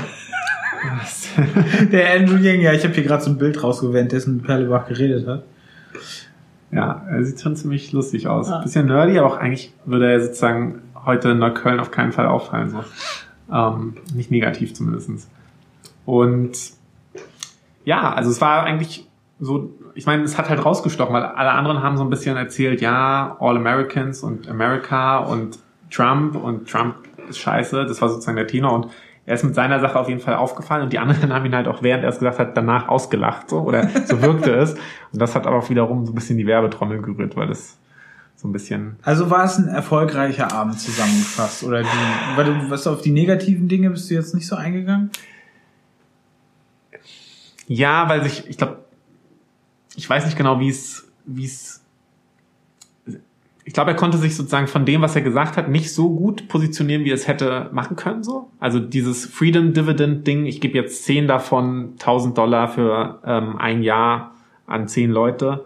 Das wirkte, glaube ich, auf viele, war dann danach die Kritik ähm, so ein bisschen gimmickmäßig, also so ein bisschen so nicht ernst genug, weißt du? Nicht so Präsidentschafts, Präsident, wie sagt man? Würdig. Präsidentiell. Präsidial. Präsidial. Sagt man, glaube ich. Genau, sagt man. Ähm, ja, es war nicht präsidial, das wirkte dann für viele so ein bisschen wie so ein, wie so ein Spaß. Und das war natürlich blöd, weil man möchte natürlich nicht, dass es wie ein Spaß wirkt, so. Und er wollte, ich glaube, er hätte die Botschaft vielleicht noch besser rüberbringen können oder ernster rüberbringen können. Ähm, ich fand es aber eigentlich vom Kern gut, weil ich meine, Kern ist halt seine Aussage immer, dass man den Leuten ruhig vertrauen kann, dass sie selber schon wissen, was sie mit dem Geld machen und dass das Government ihnen nicht sagen soll, okay, du hast jetzt hier eine Essensmarke, davon kaufst du Essen und dann hast du noch eine Marke, damit kannst du jetzt das Haus bezahlen und so weiter und so fort. Ich glaube, es positiv ist auf jeden Fall, dass dann viele Leute, er hat natürlich auf seine Website gesagt, sagt, geht jetzt darauf und äh, gebt, gebt uns eure Daten und dann könnt ihr an dem Gewinnspiel hier teilnehmen. Und das haben wahrscheinlich auch viele Leute gemacht. Das heißt, wir haben jetzt viele tolle E-Mail-Adressen und ich denke, ich bin ja halt gespannt, wenn die nächsten Umfragen kommen, ob es was gebracht hat. Ähm, um nochmal auf dieses, ne diesen negativen Aspekt zurückzukommen, die, wer hat das gesagt? Also haben das Leute auf Twitter gesagt, dass er äh, nicht so gut rübergekommen ist? Oder war das eher so in der Berichterstattung? Oder was hattest du? Weil du meintest, dass, dass, dass das nicht so gut angekommen Es waren ist. viele Leute aus dem eigenen Lager so, ne? Also dem so eigenen Lager. Ja, viele Supporter, die gesagt haben, oh, das war irgendwie und es war auch keine so Überraschung, weil er hatte das davor schon mal gemacht, dass er in einem Mhm.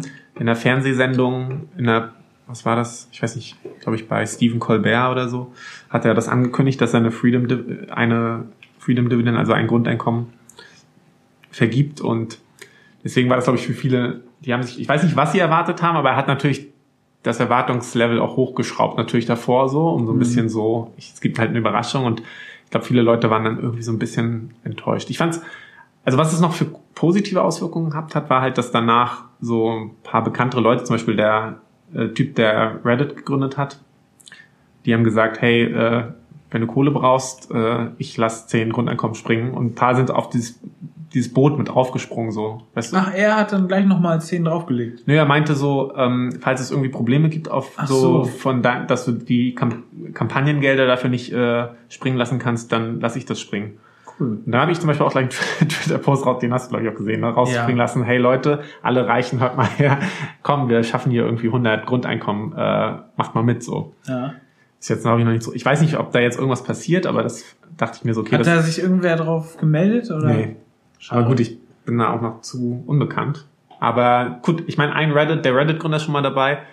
Der Twitter-Founder hat auch schon gesagt, dass er Yang cool findet. Also vielleicht mein, mein Traum dann war dann sozusagen, als ich das gehört habe, okay, vielleicht finden wir ja irgendwie Noch mehr Leute, Leute. die irgendwie zusammen 100 Grundeinkommen springen lassen, so dass es wäre erstmal ein cooles Experiment. Das haben wir ja in Deutschland auch mit mein Grundeinkommen verlost Grund, so Grundeinkommen und wir gucken, was, was die Leute damit machen und wie es denen geht.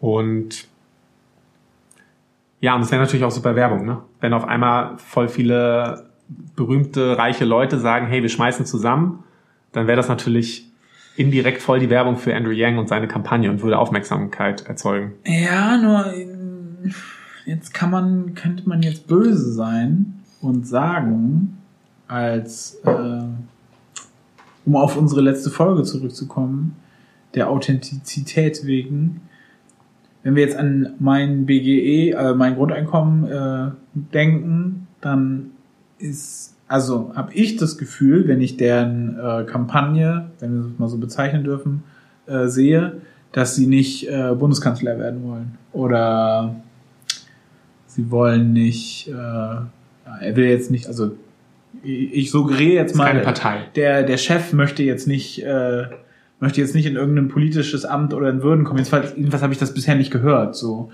das heißt, es gibt dort äh, vielleicht einen kleinen Konf Interessenkonflikt oder möglicherweise auch einen großen, man weiß es nicht, ähm, der so ein bisschen an der Authentizität von äh, Yang knabbert. Wie siehst du das? Ja, ich finde auf jeden Fall, dass man den Punkt machen kann. Also, ich glaube, die Amerikaner sind da halt insgesamt wahrscheinlich noch locker, aber stell dir vor, ja, die SPD verlost jetzt halt irgendwelche Grundeinkommen und äh, ruft halt irgendwie äh, die Aldi-Brüder und den Lidl-Chef halt dazu auf, äh, Leute, lass doch mal ein bisschen was springen für unsere Kampagne. Das würde vielen aufstoßen und ich verstehe auch, ich kann auch gut verstehen, warum. Glaube, dass sozusagen die Schmerzgrenze in Amerika nach Trump halt ziemlich gesunken ist, was irgendwelche verrückten Sachen angeht. So. Aber ja, ich, die Kritik, ähm, die aber, was das angeht, zumindest in meiner Filterblase, war sie dahingehend überschaubar. Aber ich finde sie auf jeden Fall berechtigt. Das ist irgendwie ein schmaler Grad auf jeden Fall, auf dem man sich da bewegt. Und ich weiß auch nicht, wie ich, ich habe da noch keine klare Meinung zu, dass wenn man jetzt was spendet als Amerikaner für Andrew Yang, ob das dann okay ist, dass das verlost wird. So, ich, ich weiß es nicht. Ich meine, andere Leute verballern das dann halt in irgendwelchen Werb Werbespots und irgendwelchen Google-Ads. Er haut es dann an irgendwelche Fa Familien raus. Ich weiß es nicht. Ich habe da keine klare Meinung zu. Mm, Naja, das, das Problematische ist halt, gerade das ist, dass, dass es halt eine Maßnahme ist, die ungewöhnlich ist für einen Wahlkampf. Ne? Also du hast halt, es alle wissen, Wahlkampf, große Leinwand, krasse Lautsprecher und Mariah Carey oder was weiß ich. Das ist halt für alle klar und connected so und das ist normal. Das heißt, dass da so viel Kohle reinfließt, das, das ist selbstverständlich so. Das geht den Leuten vollkommen am Maßstab vorbei. Und wenn jetzt nur ein kleiner Teil für etwas sozusagen aufgewendet wird, was sie selber vielleicht auch selber gerne hätten, ne? Also, also ich will jetzt nicht unterstellen, dass es jetzt unbedingt sofort Neid ist, aber vielleicht ist es auch bei ein paar Leuten dann so. Ich meine, es hat halt, danach wurde halt so ein bisschen gelacht, so. ne? Also Leute, also es war auch, man hat die Leute, die Mitkandidaten oder Gegenkandidaten von Andrew Yang danach gefragt, wie gesagt, die gelacht, so. Und dann haben sie gesagt, ja, sie finden die Idee halt sehr innovativ und aber auch natürlich sehr ungewöhnlich, bitte. Mm. Und das Yang-Lager hat das dann, glaube ich, so ein bisschen so geframed, ja, also diese reichen, abgehobenen Leute, die finden das halt lustig, wenn jemand 1000, wenn jemand 1000 Dollar einfach mal in die Hand gedrückt kriegt, so, das können sie sich nicht vorstellen, weil die, man möchte halt schon gerne immer eigentlich alles kontrollieren, so. Richtig. Ähm, aber ja, also viele Leute, die halt Yang supporten, sind halt auch wirklich die Leute dann, die sagen, ja, 1000 Dollar würde mein Leben substanziell erstmal verändern, so, weil ich kann sozusagen seit Jahren nicht mehr, wenn jetzt irgendeine eine Rechnung kommt von 500 Dollar, bin ich halt gefickt und das könnte halt Momentum erzeugt haben, weißt du, dass so, so dieses Gefühl von hier das Establishment und so, die äh, lachen, so die kichern, das weg. Aber es gibt viele Leute, die das halt eigentlich einen ziemlich guten Vorschlag fin- äh, fänden und für die 1000 Dollar halt eine Menge Geld ist und die nehmen sie gerne mit so erstmal. Und ja, Was, was, was ich in dem Moment gedacht habe, war so, ja, geil, warum ist mein Grundeinkommen eigentlich nicht international? So, also was, also so dieses, also das war so das erste, was mir eingefallen ist. So, ja geil, dass das jetzt sozusagen in diesem Twitter-Post halt irgendwie da jetzt zehn Leute, also das hast du ja mehr oder weniger irgendwie, hey Leute, hol die Kohle zusammen und los geht's so. Also das, das ist vielleicht auch eine Frage, die man an mein Grundeinkommen stellen könnte. Warum sind sie bisher nur in Deutschland unterwegs? So, keine Ahnung, ich weiß nicht, du hast ja mit den mehr gesprochen als ich, aber das war so der erste Gedanke, der mir gekommen ist. Ja klar, warum nicht? Ich glaube, naja, ich glaube, dass sie es halt smart machen, weil sie sich bis jetzt aus der Politik so raushalten und nicht sagen, wir, es gibt ja auch verschiedene Konzepte, wie man es finanziert und wie es genau aussieht und da sind sie recht offen und dass sie einfach durch diese Lotterie halt erstmal Aufmerksamkeit dem Thema schenken. Ja, aber die kannst dann, du ja überall sammeln. Die kannst du ja, auch in Spanien könntest du das ja machen. Ja, also ich, ich, ich glaube, bisher ist es in Deutschland wirklich das Einzige, was es, was es so macht. Und Yang ist, glaube ich, jetzt der erste, zumindest von dem ich weiß, der das eigentlich so ein bisschen für sich instrumentalisiert für seinen Wahlkampf so. Und warum das noch keine Nachahmer gefunden hat in anderen Ländern oder warum mein Grundeinkommen. Vielleicht, vielleicht äh, sollten wir da nochmal genau recherchieren, ob es das vielleicht nicht doch Ja. schon gibt. Weil es erinnert mich so ein bisschen an die Gründungsgeschichte von Greenpeace. Da, da war auch so eine Gruppe in, äh, in Vancouver, war so ein bisschen weiter vorne und hat sozusagen die krassesten Aktionen gemacht und nach und nach sind so andere Büros entstanden und das ist erst wirklich zu einer Bewegung geworden, als sich alle sozusagen zusammengetan haben und es international sich aufgestellt haben und damit auch gleichberechtigt irgendwie unterwegs waren. Und ich glaube, das wäre jetzt auch, also das war so die, das ist so, ja, du machst doch jetzt mein Grundeinkommen, warum nicht auch in USA? Genau das gleiche Konzept, äh, Spenden einsammeln, äh, Werbegelder abgreifen und äh, Kohle raushauen. Ja, finde ich, ist eine sehr gute Frage. Ich weiß die Antwort nicht, warum. Also ich weiß erstens nicht, ob es in anderen nicht Ländern schon gibt. oder? Nee, ich glaube, ich glaube, dass voll viele Leute Bock auf Lotto haben. So. Ja. Und im Endeffekt ist es ja wie so eine Lotterie und die Lotterie schafft ein bisschen Bewusstsein für dieses Grundeinkommen, weil man danach natürlich auch, also sie haben ja danach zum Beispiel so ein Buch rausgebracht, wo sie dann Leute ähm, befragt haben, wie es ihnen dann jetzt mit diesen ein Jahr 1000 Euro jeden Ja. Monat ging.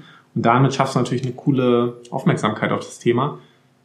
Ich glaube, es würde ja nichts dagegen sprechen, das in anderen Ländern zu machen. Ich weiß nicht, mein Grundeinkommen hat wahrscheinlich in Deutschland sozusagen genug zu tun gerade, dass sie jetzt irgendwie, weil das ist jetzt auch nicht so ein skalierbar, Das skalierbar. sind auch die Argumente, die von den Vancouver-Leuten damals kamen. ist jetzt mein ist Eindruck. So, dieses so. so, ich hab ja, ja, das ist, ist ja überhaupt kein Vorwurf, so, ne? Ja. Aber man ist halt in seiner Blase, man hat sein, mein Schiss, sein Schissel so, man denkt, man ist der Erste, man hat sozusagen die Hosen so, also man hat so ein bisschen, Aber ich glaube, dass die sozusagen, das ist nur Unterstellung jetzt, ne? Von Ja. mir.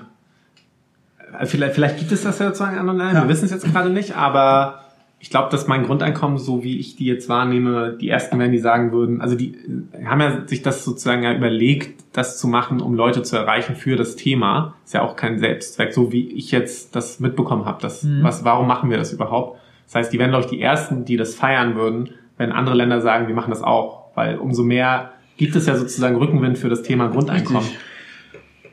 Ich kann es dir nicht genau sagen. Also es lebt halt Vielleicht- auch von Spenden, weißt du, Ja. also ich glaube, Sachen, die von Spenden leben, äh, sind natürlich dann auch vielleicht nicht so skalierbar, ich weiß nicht. Fridays for Future oder andere Movements sind, sind besser. Die haben sich jetzt vielleicht so ein bisschen in kleineren Schritten nach vorne bewegt. Und jetzt haben sie ja eine große Audience. Vielleicht sollten wir nach Spanien auswandern und Wir, das wir einfach werden mein es, Grundeinkommen. wir werden es recherchieren und dann äh, bewerten wir das nochmal. Vielleicht kann uns auch jemand von meinem Grundeinkommen dazu noch was sagen. Ja, ich werde mal nachfragen, sonst Ja. auch. Ja, äh, du warst auf Twitter unterwegs und du meinst eben mit deiner Filterblase, war, da war einiges los. Ja, ich äh, habe gemerkt, die letzten Tage war ich echt zu viel auf Twitter und auf Reddit. Und vor bis vor einem Jahr war ich da noch nicht. Da war ich eher so auf, Fe also auf Facebook war ich schon lange nicht mehr, aber so halt angemeldet. Ja. Aber habe das schon seit Jahren vernachlässigt. Aber ja, das ist halt sehr geil, aber auch das frisst dich auf so. Das frisst dich auf. Was, was, was frisst dich daran auf? Na, aber Reddit ist halt immer, du hast halt immer neuen lustigen Scheiß. Es funktioniert ja so, dass du so Foren hast für jedes Thema. Also du hast von Ökonomie, Wirtschaft, Andrew Yang bis hin zu Hitler in Socken. Also es gibt ein Forum, das heißt Hitler in Socken und da posten Leute halt nur Fotos Hitler. von Hitler in Socken Oh. zum Beispiel.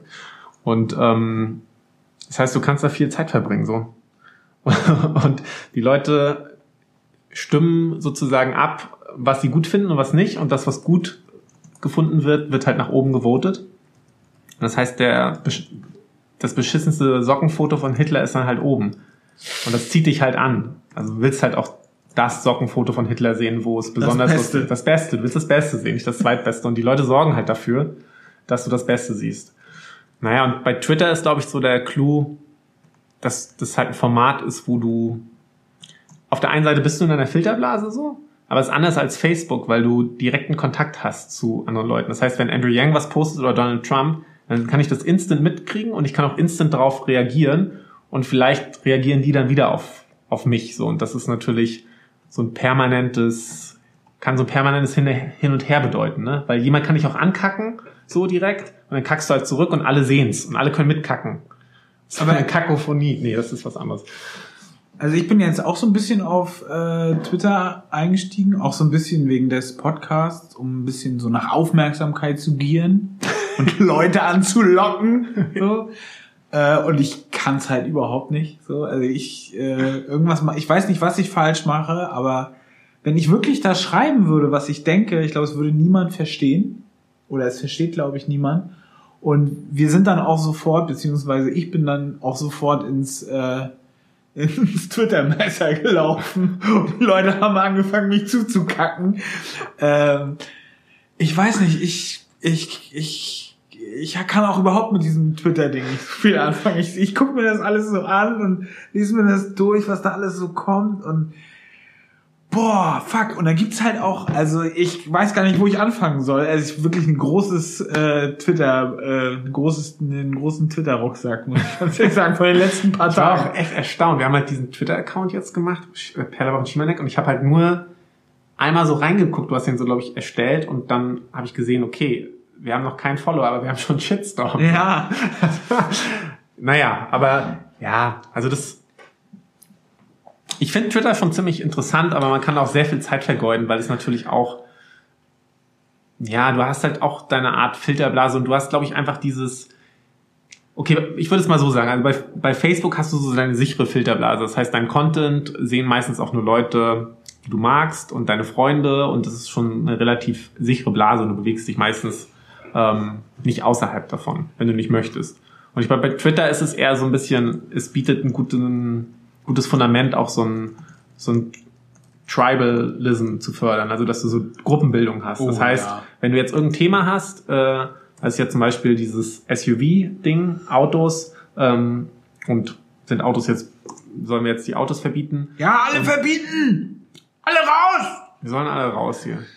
Und dann hast du natürlich Lager und Twitter ist, glaube ich, das perfekte, der, der perfekte Boden, um so eine Schlacht auszutragen, so. Ja. Und dann, wie das halt so ist, wenn du irgendwie äh, 120 Zeichen oder so hast oder 240, dann äh, ist natürlich intellektuell auf der höchsten Ebene wird sich empathisch zugehört. So, es geht um einen Dialog, der Mehrwert schafft für alle Seiten und ja, Ja, vor allem der auch richtig viel neuen Inhalt noch bringt. Ne? Also das ist ja auch das Geile daran. Also du kriegst da wirklich, da wird dir alle fünf Minuten auch von größeren Persönlichkeiten, dann kriegst du den nächsten Zeitartikel nochmal um die Ohren geklatscht und so.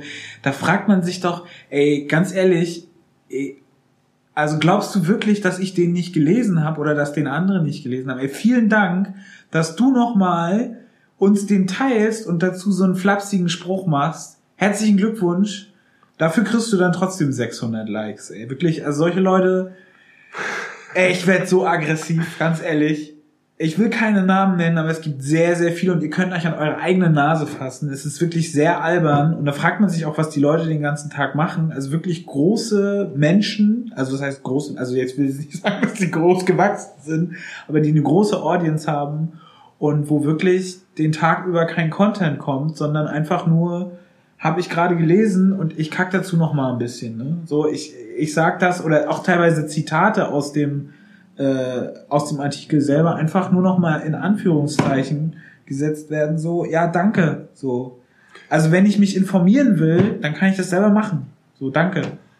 Ja, also es ist auf jeden Fall, glaube ich, so, dass Twitter gerade so designt ist schon, dass es schwierig ist, dann so einen Dialog wirklich zu fördern und Leute zusammenzubringen, sondern dass es schon dann dazu anregt, auch genau das, was du gerade, worüber du dich aufgeregt hast, so kurze, knackige Statements, die halt auch anheizen, weil natürlich auch anheizen bringt natürlich und seine eigene Filterblase so zu aktivieren, seinen eigenen Club oder Verein oder die Leute, die, wo man weiß, sozusagen, die stehen halt mit dem Thema, irgendwas rauszuhauen, wo die wissen, okay, die, die machen jetzt richtig geil damit und die liken das und teilen das und andere pisst es mega an.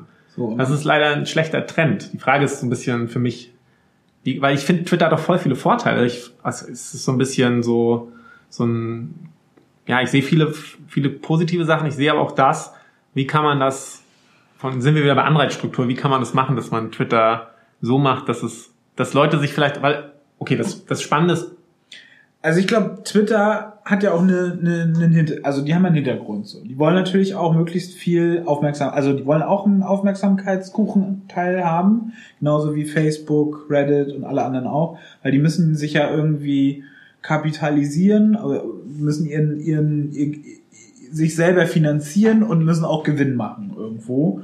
Und da hatte ich die Frage an dich, was siehst du für Werbung bei Twitter? Das interessiert mich, weil ich finde es sehr erstaunlich, was ich da sehe. Puh, das ist eine gute Frage. Ich weiß es gar nicht. Ich kann mich nicht erinnern. Ich also sehe, glaube ich, gar nicht so viel Werbung. Also, also jetzt letzte auf. Woche sind ja die neuen Apple-Produkte rausgekommen. Es gibt auch Android-Produkte übrigens. Ähm, und die Uhr zum Beispiel von Apple habe ich also wirklich die letzten Tage jedes Mal, wenn ich es aufgemacht habe, war das das zweite oder dritte, dass ich äh, eine neue Apple-Uhr brauche. Und hast du Bock auf die Uhr? Nee, überhaupt nicht. Bist du sicher? Ja, bin sehr sicher, dass ich keine Uhr haben will mhm. von Apple und ich sehe auch nicht ein, wofür ich die brauchen könnte. Ich weiß auch nicht, wofür ich jemand anders brauche. Ähm, aber das muss jedem selber überlassen bleiben. Weißt du wirklich nicht? Also ich werde richtig, nee. also es ist wirklich krass. Ey. Die Werbung äh, ist schon echt over heavy so. Vielleicht habe ich so einen Filter für Werbung.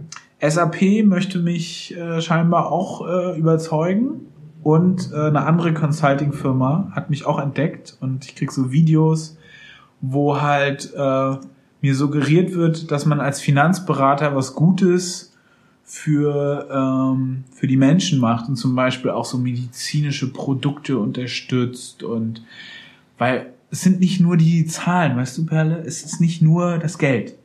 Es geht bei Finanzberatung, egal ist ob jetzt Morgan Stanley oder was weiß ich, S und P und wie sie alle heißen, äh, es geht auch um äh, Menschen, weißt du? Und trotzdem, alle haben einen Anzug in dem Video getragen. Wie bei der CSU. Du kriegst CSU-Werbung? Nee, aber ich guck gerade, ich krieg, krieg ich Werbung? Also hier ist keine Werbung. Wo kriegt man denn die Werbung? Ja, wahrscheinlich hast, bist du jetzt äh, gerade im äh, jetzt hier auf Home. Du bist im, äh, im, im Browser unterwegs auf deinem äh, auf deinem Computer ja. und da hast du natürlich einen äh, Adblocker drin, ne? Ah, deswegen. Da siehst du natürlich keine Werbung. Ja, okay, dann krieg ich keine Werbung. Perfekt, weil ich habe es auf meinem Telefon gelöscht. Sei froh, Alter. Weil es genervt hat halt. Also ich hatte die App vorher und ich habe jetzt einfach ein paar Apps runtergehauen, weil ich verbringe schon so zu viel Zeit damit, aber jetzt ist es nicht ähm, mehr zu sehr auf meinem Telefon. Vielleicht ist das auch eine gute Zuschauerfrage. Wie viel Zeit verbringst du auf Twitter? Ich hoffe, so wenig wie möglich. Ich habe die letzten Tage sehr viel Zeit verbracht. Ich war nur am Tweeten und Retweeten und es war, es war schon hart. Aber ich hatte, ich hatte auch schon ein paar Sachen, ein paar Podcasts auch gehört, auch wo der Twitter-Founder dabei war, wo ich das Gefühl hatte, zumindest hat er mir das Gefühl gegeben, okay, es besteht ein Interesse daran, auch das besser zu machen, im Sinne von, dass sich Leute dann nicht nur auf den Sack hauen, sondern dass man sich austauscht. Und eine Idee, oder zwei Ideen hatte ich mir gemerkt. Das eine war, glaube ich, dass du so ein, so zu einer, wenn man weiß, du hast eine bestimmte Meinung oder der Algorithmus merkt, okay, du bist halt jetzt gegen SUVs, so, dass du dann Woran soll das feststellen? An deinen Followern oder an, deinen, an deinem Folgeverhalten? Ja, ich kann es jetzt nicht Like-Verhalten genau ne? sagen, aber ich meine, ich kriege jetzt ja auch, wenn ich jetzt also irgendwie Grundeinkommen bin, ich kriege jetzt ja, ja, nur angeboten so Grundeinkommensnachrichten und alles pro Grundeinkommen. Also ich kriege jetzt nicht fick, also Grundeinkommen ist schlecht, so kriege ich jetzt nicht. Und eine Idee, die er hatte, war, dass man sozusagen vielleicht das, was am höchsten ja, aber das ist dann auch schwer schwierig, weil das höchst oder das bestbewertetste oder mit den meisten Likes und Retweets ähm, was dann sozusagen die Gegenposition ist, kann natürlich auch sehr populistisch dann gerade sein, aber Mhm. dass man sozusagen irgendwie so einen Algorithmus hat, der dann auch guckt, okay, was ist die Gegenposition zu deiner Position, die aber jetzt vielleicht moderater ist, dass dir die auch angezeigt wird, so dass so ein Dialog entsteht und dass du nicht nur befeuert wirst den ganzen Tag. Aber mit würde das das nicht noch extremer anheizen, dass du sozusagen noch mehr siehst, okay, die sind, da kommt jetzt eine Meinung, von der ich nichts halte, dann steige ich darauf ein und sag dann, ihr Ficker, ey, was für ein Blödsinn. Ja, die Frage wäre wahrscheinlich dann, wie kannst du bewerten, ob etwas jetzt moderat ist oder ob etwas so, ja, das vielleicht, vielleicht ist das das, äh, ja, vielleicht ist das das System inhärente Problem, dass du diese, was wir auch schon festgestellt haben, dass umso mehr popularisiert wird und ja, auch Negativinformationen werden halt stärker mit Likes und Retweets befeuert als irgendwas jetzt ausgeglichenes, äh, moderates. Ja, sich aufzuregen oder etwas entgegenzustimmen oder etwas voll zu unterstützen, ist ja einfacher. Also ich like ja lieber etwas. Klar. Ist ja logisch. Also Wenn du weißt, es kommt aus deiner Filterblase, dann ist es halt so, ich Ja, mehr bam, durchlesen, ey, ich, Ja. ich like Klick, es klick, einfach. Es wird, schon, es wird schon passen. Ja. Autos kacke, like. SUVs Ja, wie raus, gesagt, geil. diese- das- SUVs abzünden, ja, komm, ach, hier noch ein Artikel darüber, warum das, was ich sage, richtig ist. Und hier Ja. noch einer, jemand, der was das sagt, was ich gesagt habe, so. Ey, vielen Dank, Influencer, dass du das uns teilst. Wirklich. Wir sind sehr dankbar. Es hat auch, ist es nicht vielleicht dann eher auch eine Anregung wieder mal an die äh, Verantwortlichen? An die Menschen, die den Einfluss halt haben, so wie wir vorhin schon versucht haben, so ein bisschen an, oder ich eigentlich nicht wir, ich an die Politiker und an die politisch Agierenden zu appellieren, sich ein bisschen mehr äh, zu moderalisieren. Ich habe das Gefühl, teilweise passiert das. Also in Yang sehe ich das sozusagen so ein bisschen, weil er manchmal, es gab ja zum Beispiel einen, einen Typen, der in einem anderen Podcast sich ja schon leicht rassistisch über ihn geäußert hat, so und das ging halt durch die Medien und er hat sein Statement dazu war halt für Twitter-Verhältnisse recht lang und äh, meinte halt so, ja, also er, er fand es jetzt nicht cool und, und lustig, aber er will auch nicht, weil der Typ sollte dann irgendwie gefeuert werden, anscheinend. Er meinte, er will auch nicht, dass er den Job verliert und wir sollten auch in, mehr in der Gesellschaft versuchen, auch Leute, Leuten auch mal zu verzeihen und nicht so sozusagen aggressiv und ähm, anschuldigend und anklagend die ganze Zeit unterwegs sein. Und das fand ich zum Beispiel so ein Zug, den ich auch bei den Debatten merke, dass, also, ich glaube, er ist der Meiste, der dem ins Wort gefallen wird und der, unter, der, der unterbrochen wird, aber er unterbricht eigentlich nie. Also er ist eigentlich so, bei den Debatten zumindestens das Format kann man ja auch an sich in Frage stellen, das Gefühl so, so der, der nette Schwiegersohn so, Mhm. was ihm vielleicht nicht unbedingt immer hilft, aber ich habe das Gefühl, da hat er so ein bisschen für mich Vielleicht sollte er sich so einen. Turban irgendwie. Er sollte dieses mit der Goldkette zwischen den Nippeln machen, dann hätte er auf jeden Fall die Presse ja, auf jeden Fall an seiner Seite gehabt.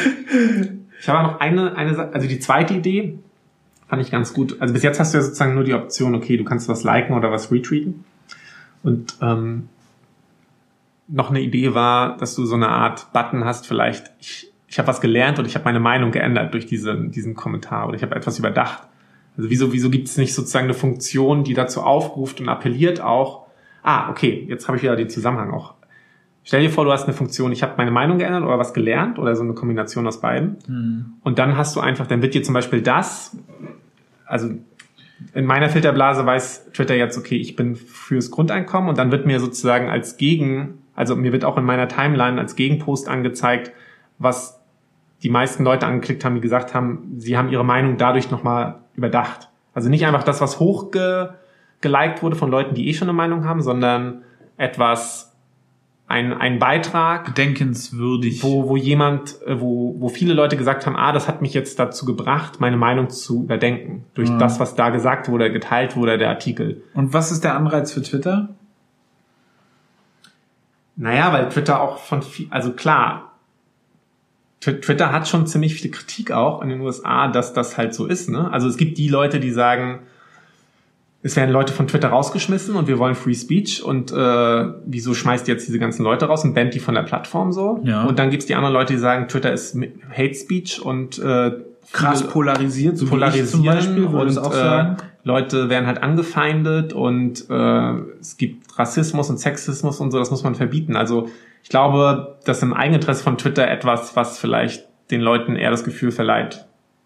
Hm. Sie, sie, sie nehmen einen Wert mit irgendwie von dieser Plattform und gehen nicht ausgebrannt oder beleidigt oder werden gebannt von der Plattform Hm. weg, dass das für, für Twitter langfristig äh, gut wäre. Weil ich meine, wo führt's, wo, wo ja. führt's, wo führt's gut, hin? das, die Geschichte zeigt bisher, also man kann jetzt nicht darauf aus, äh, aus, die, aus die, äh, in die Zukunft schließen, aber bisher zeigt sie doch, dass dieses Polarisierende bei Twitter besteht, sage ich mal, und dass sie Erfolg damit haben. Also zwischendurch gab es ja diese Twitter-Flaute, sage ich jetzt mal.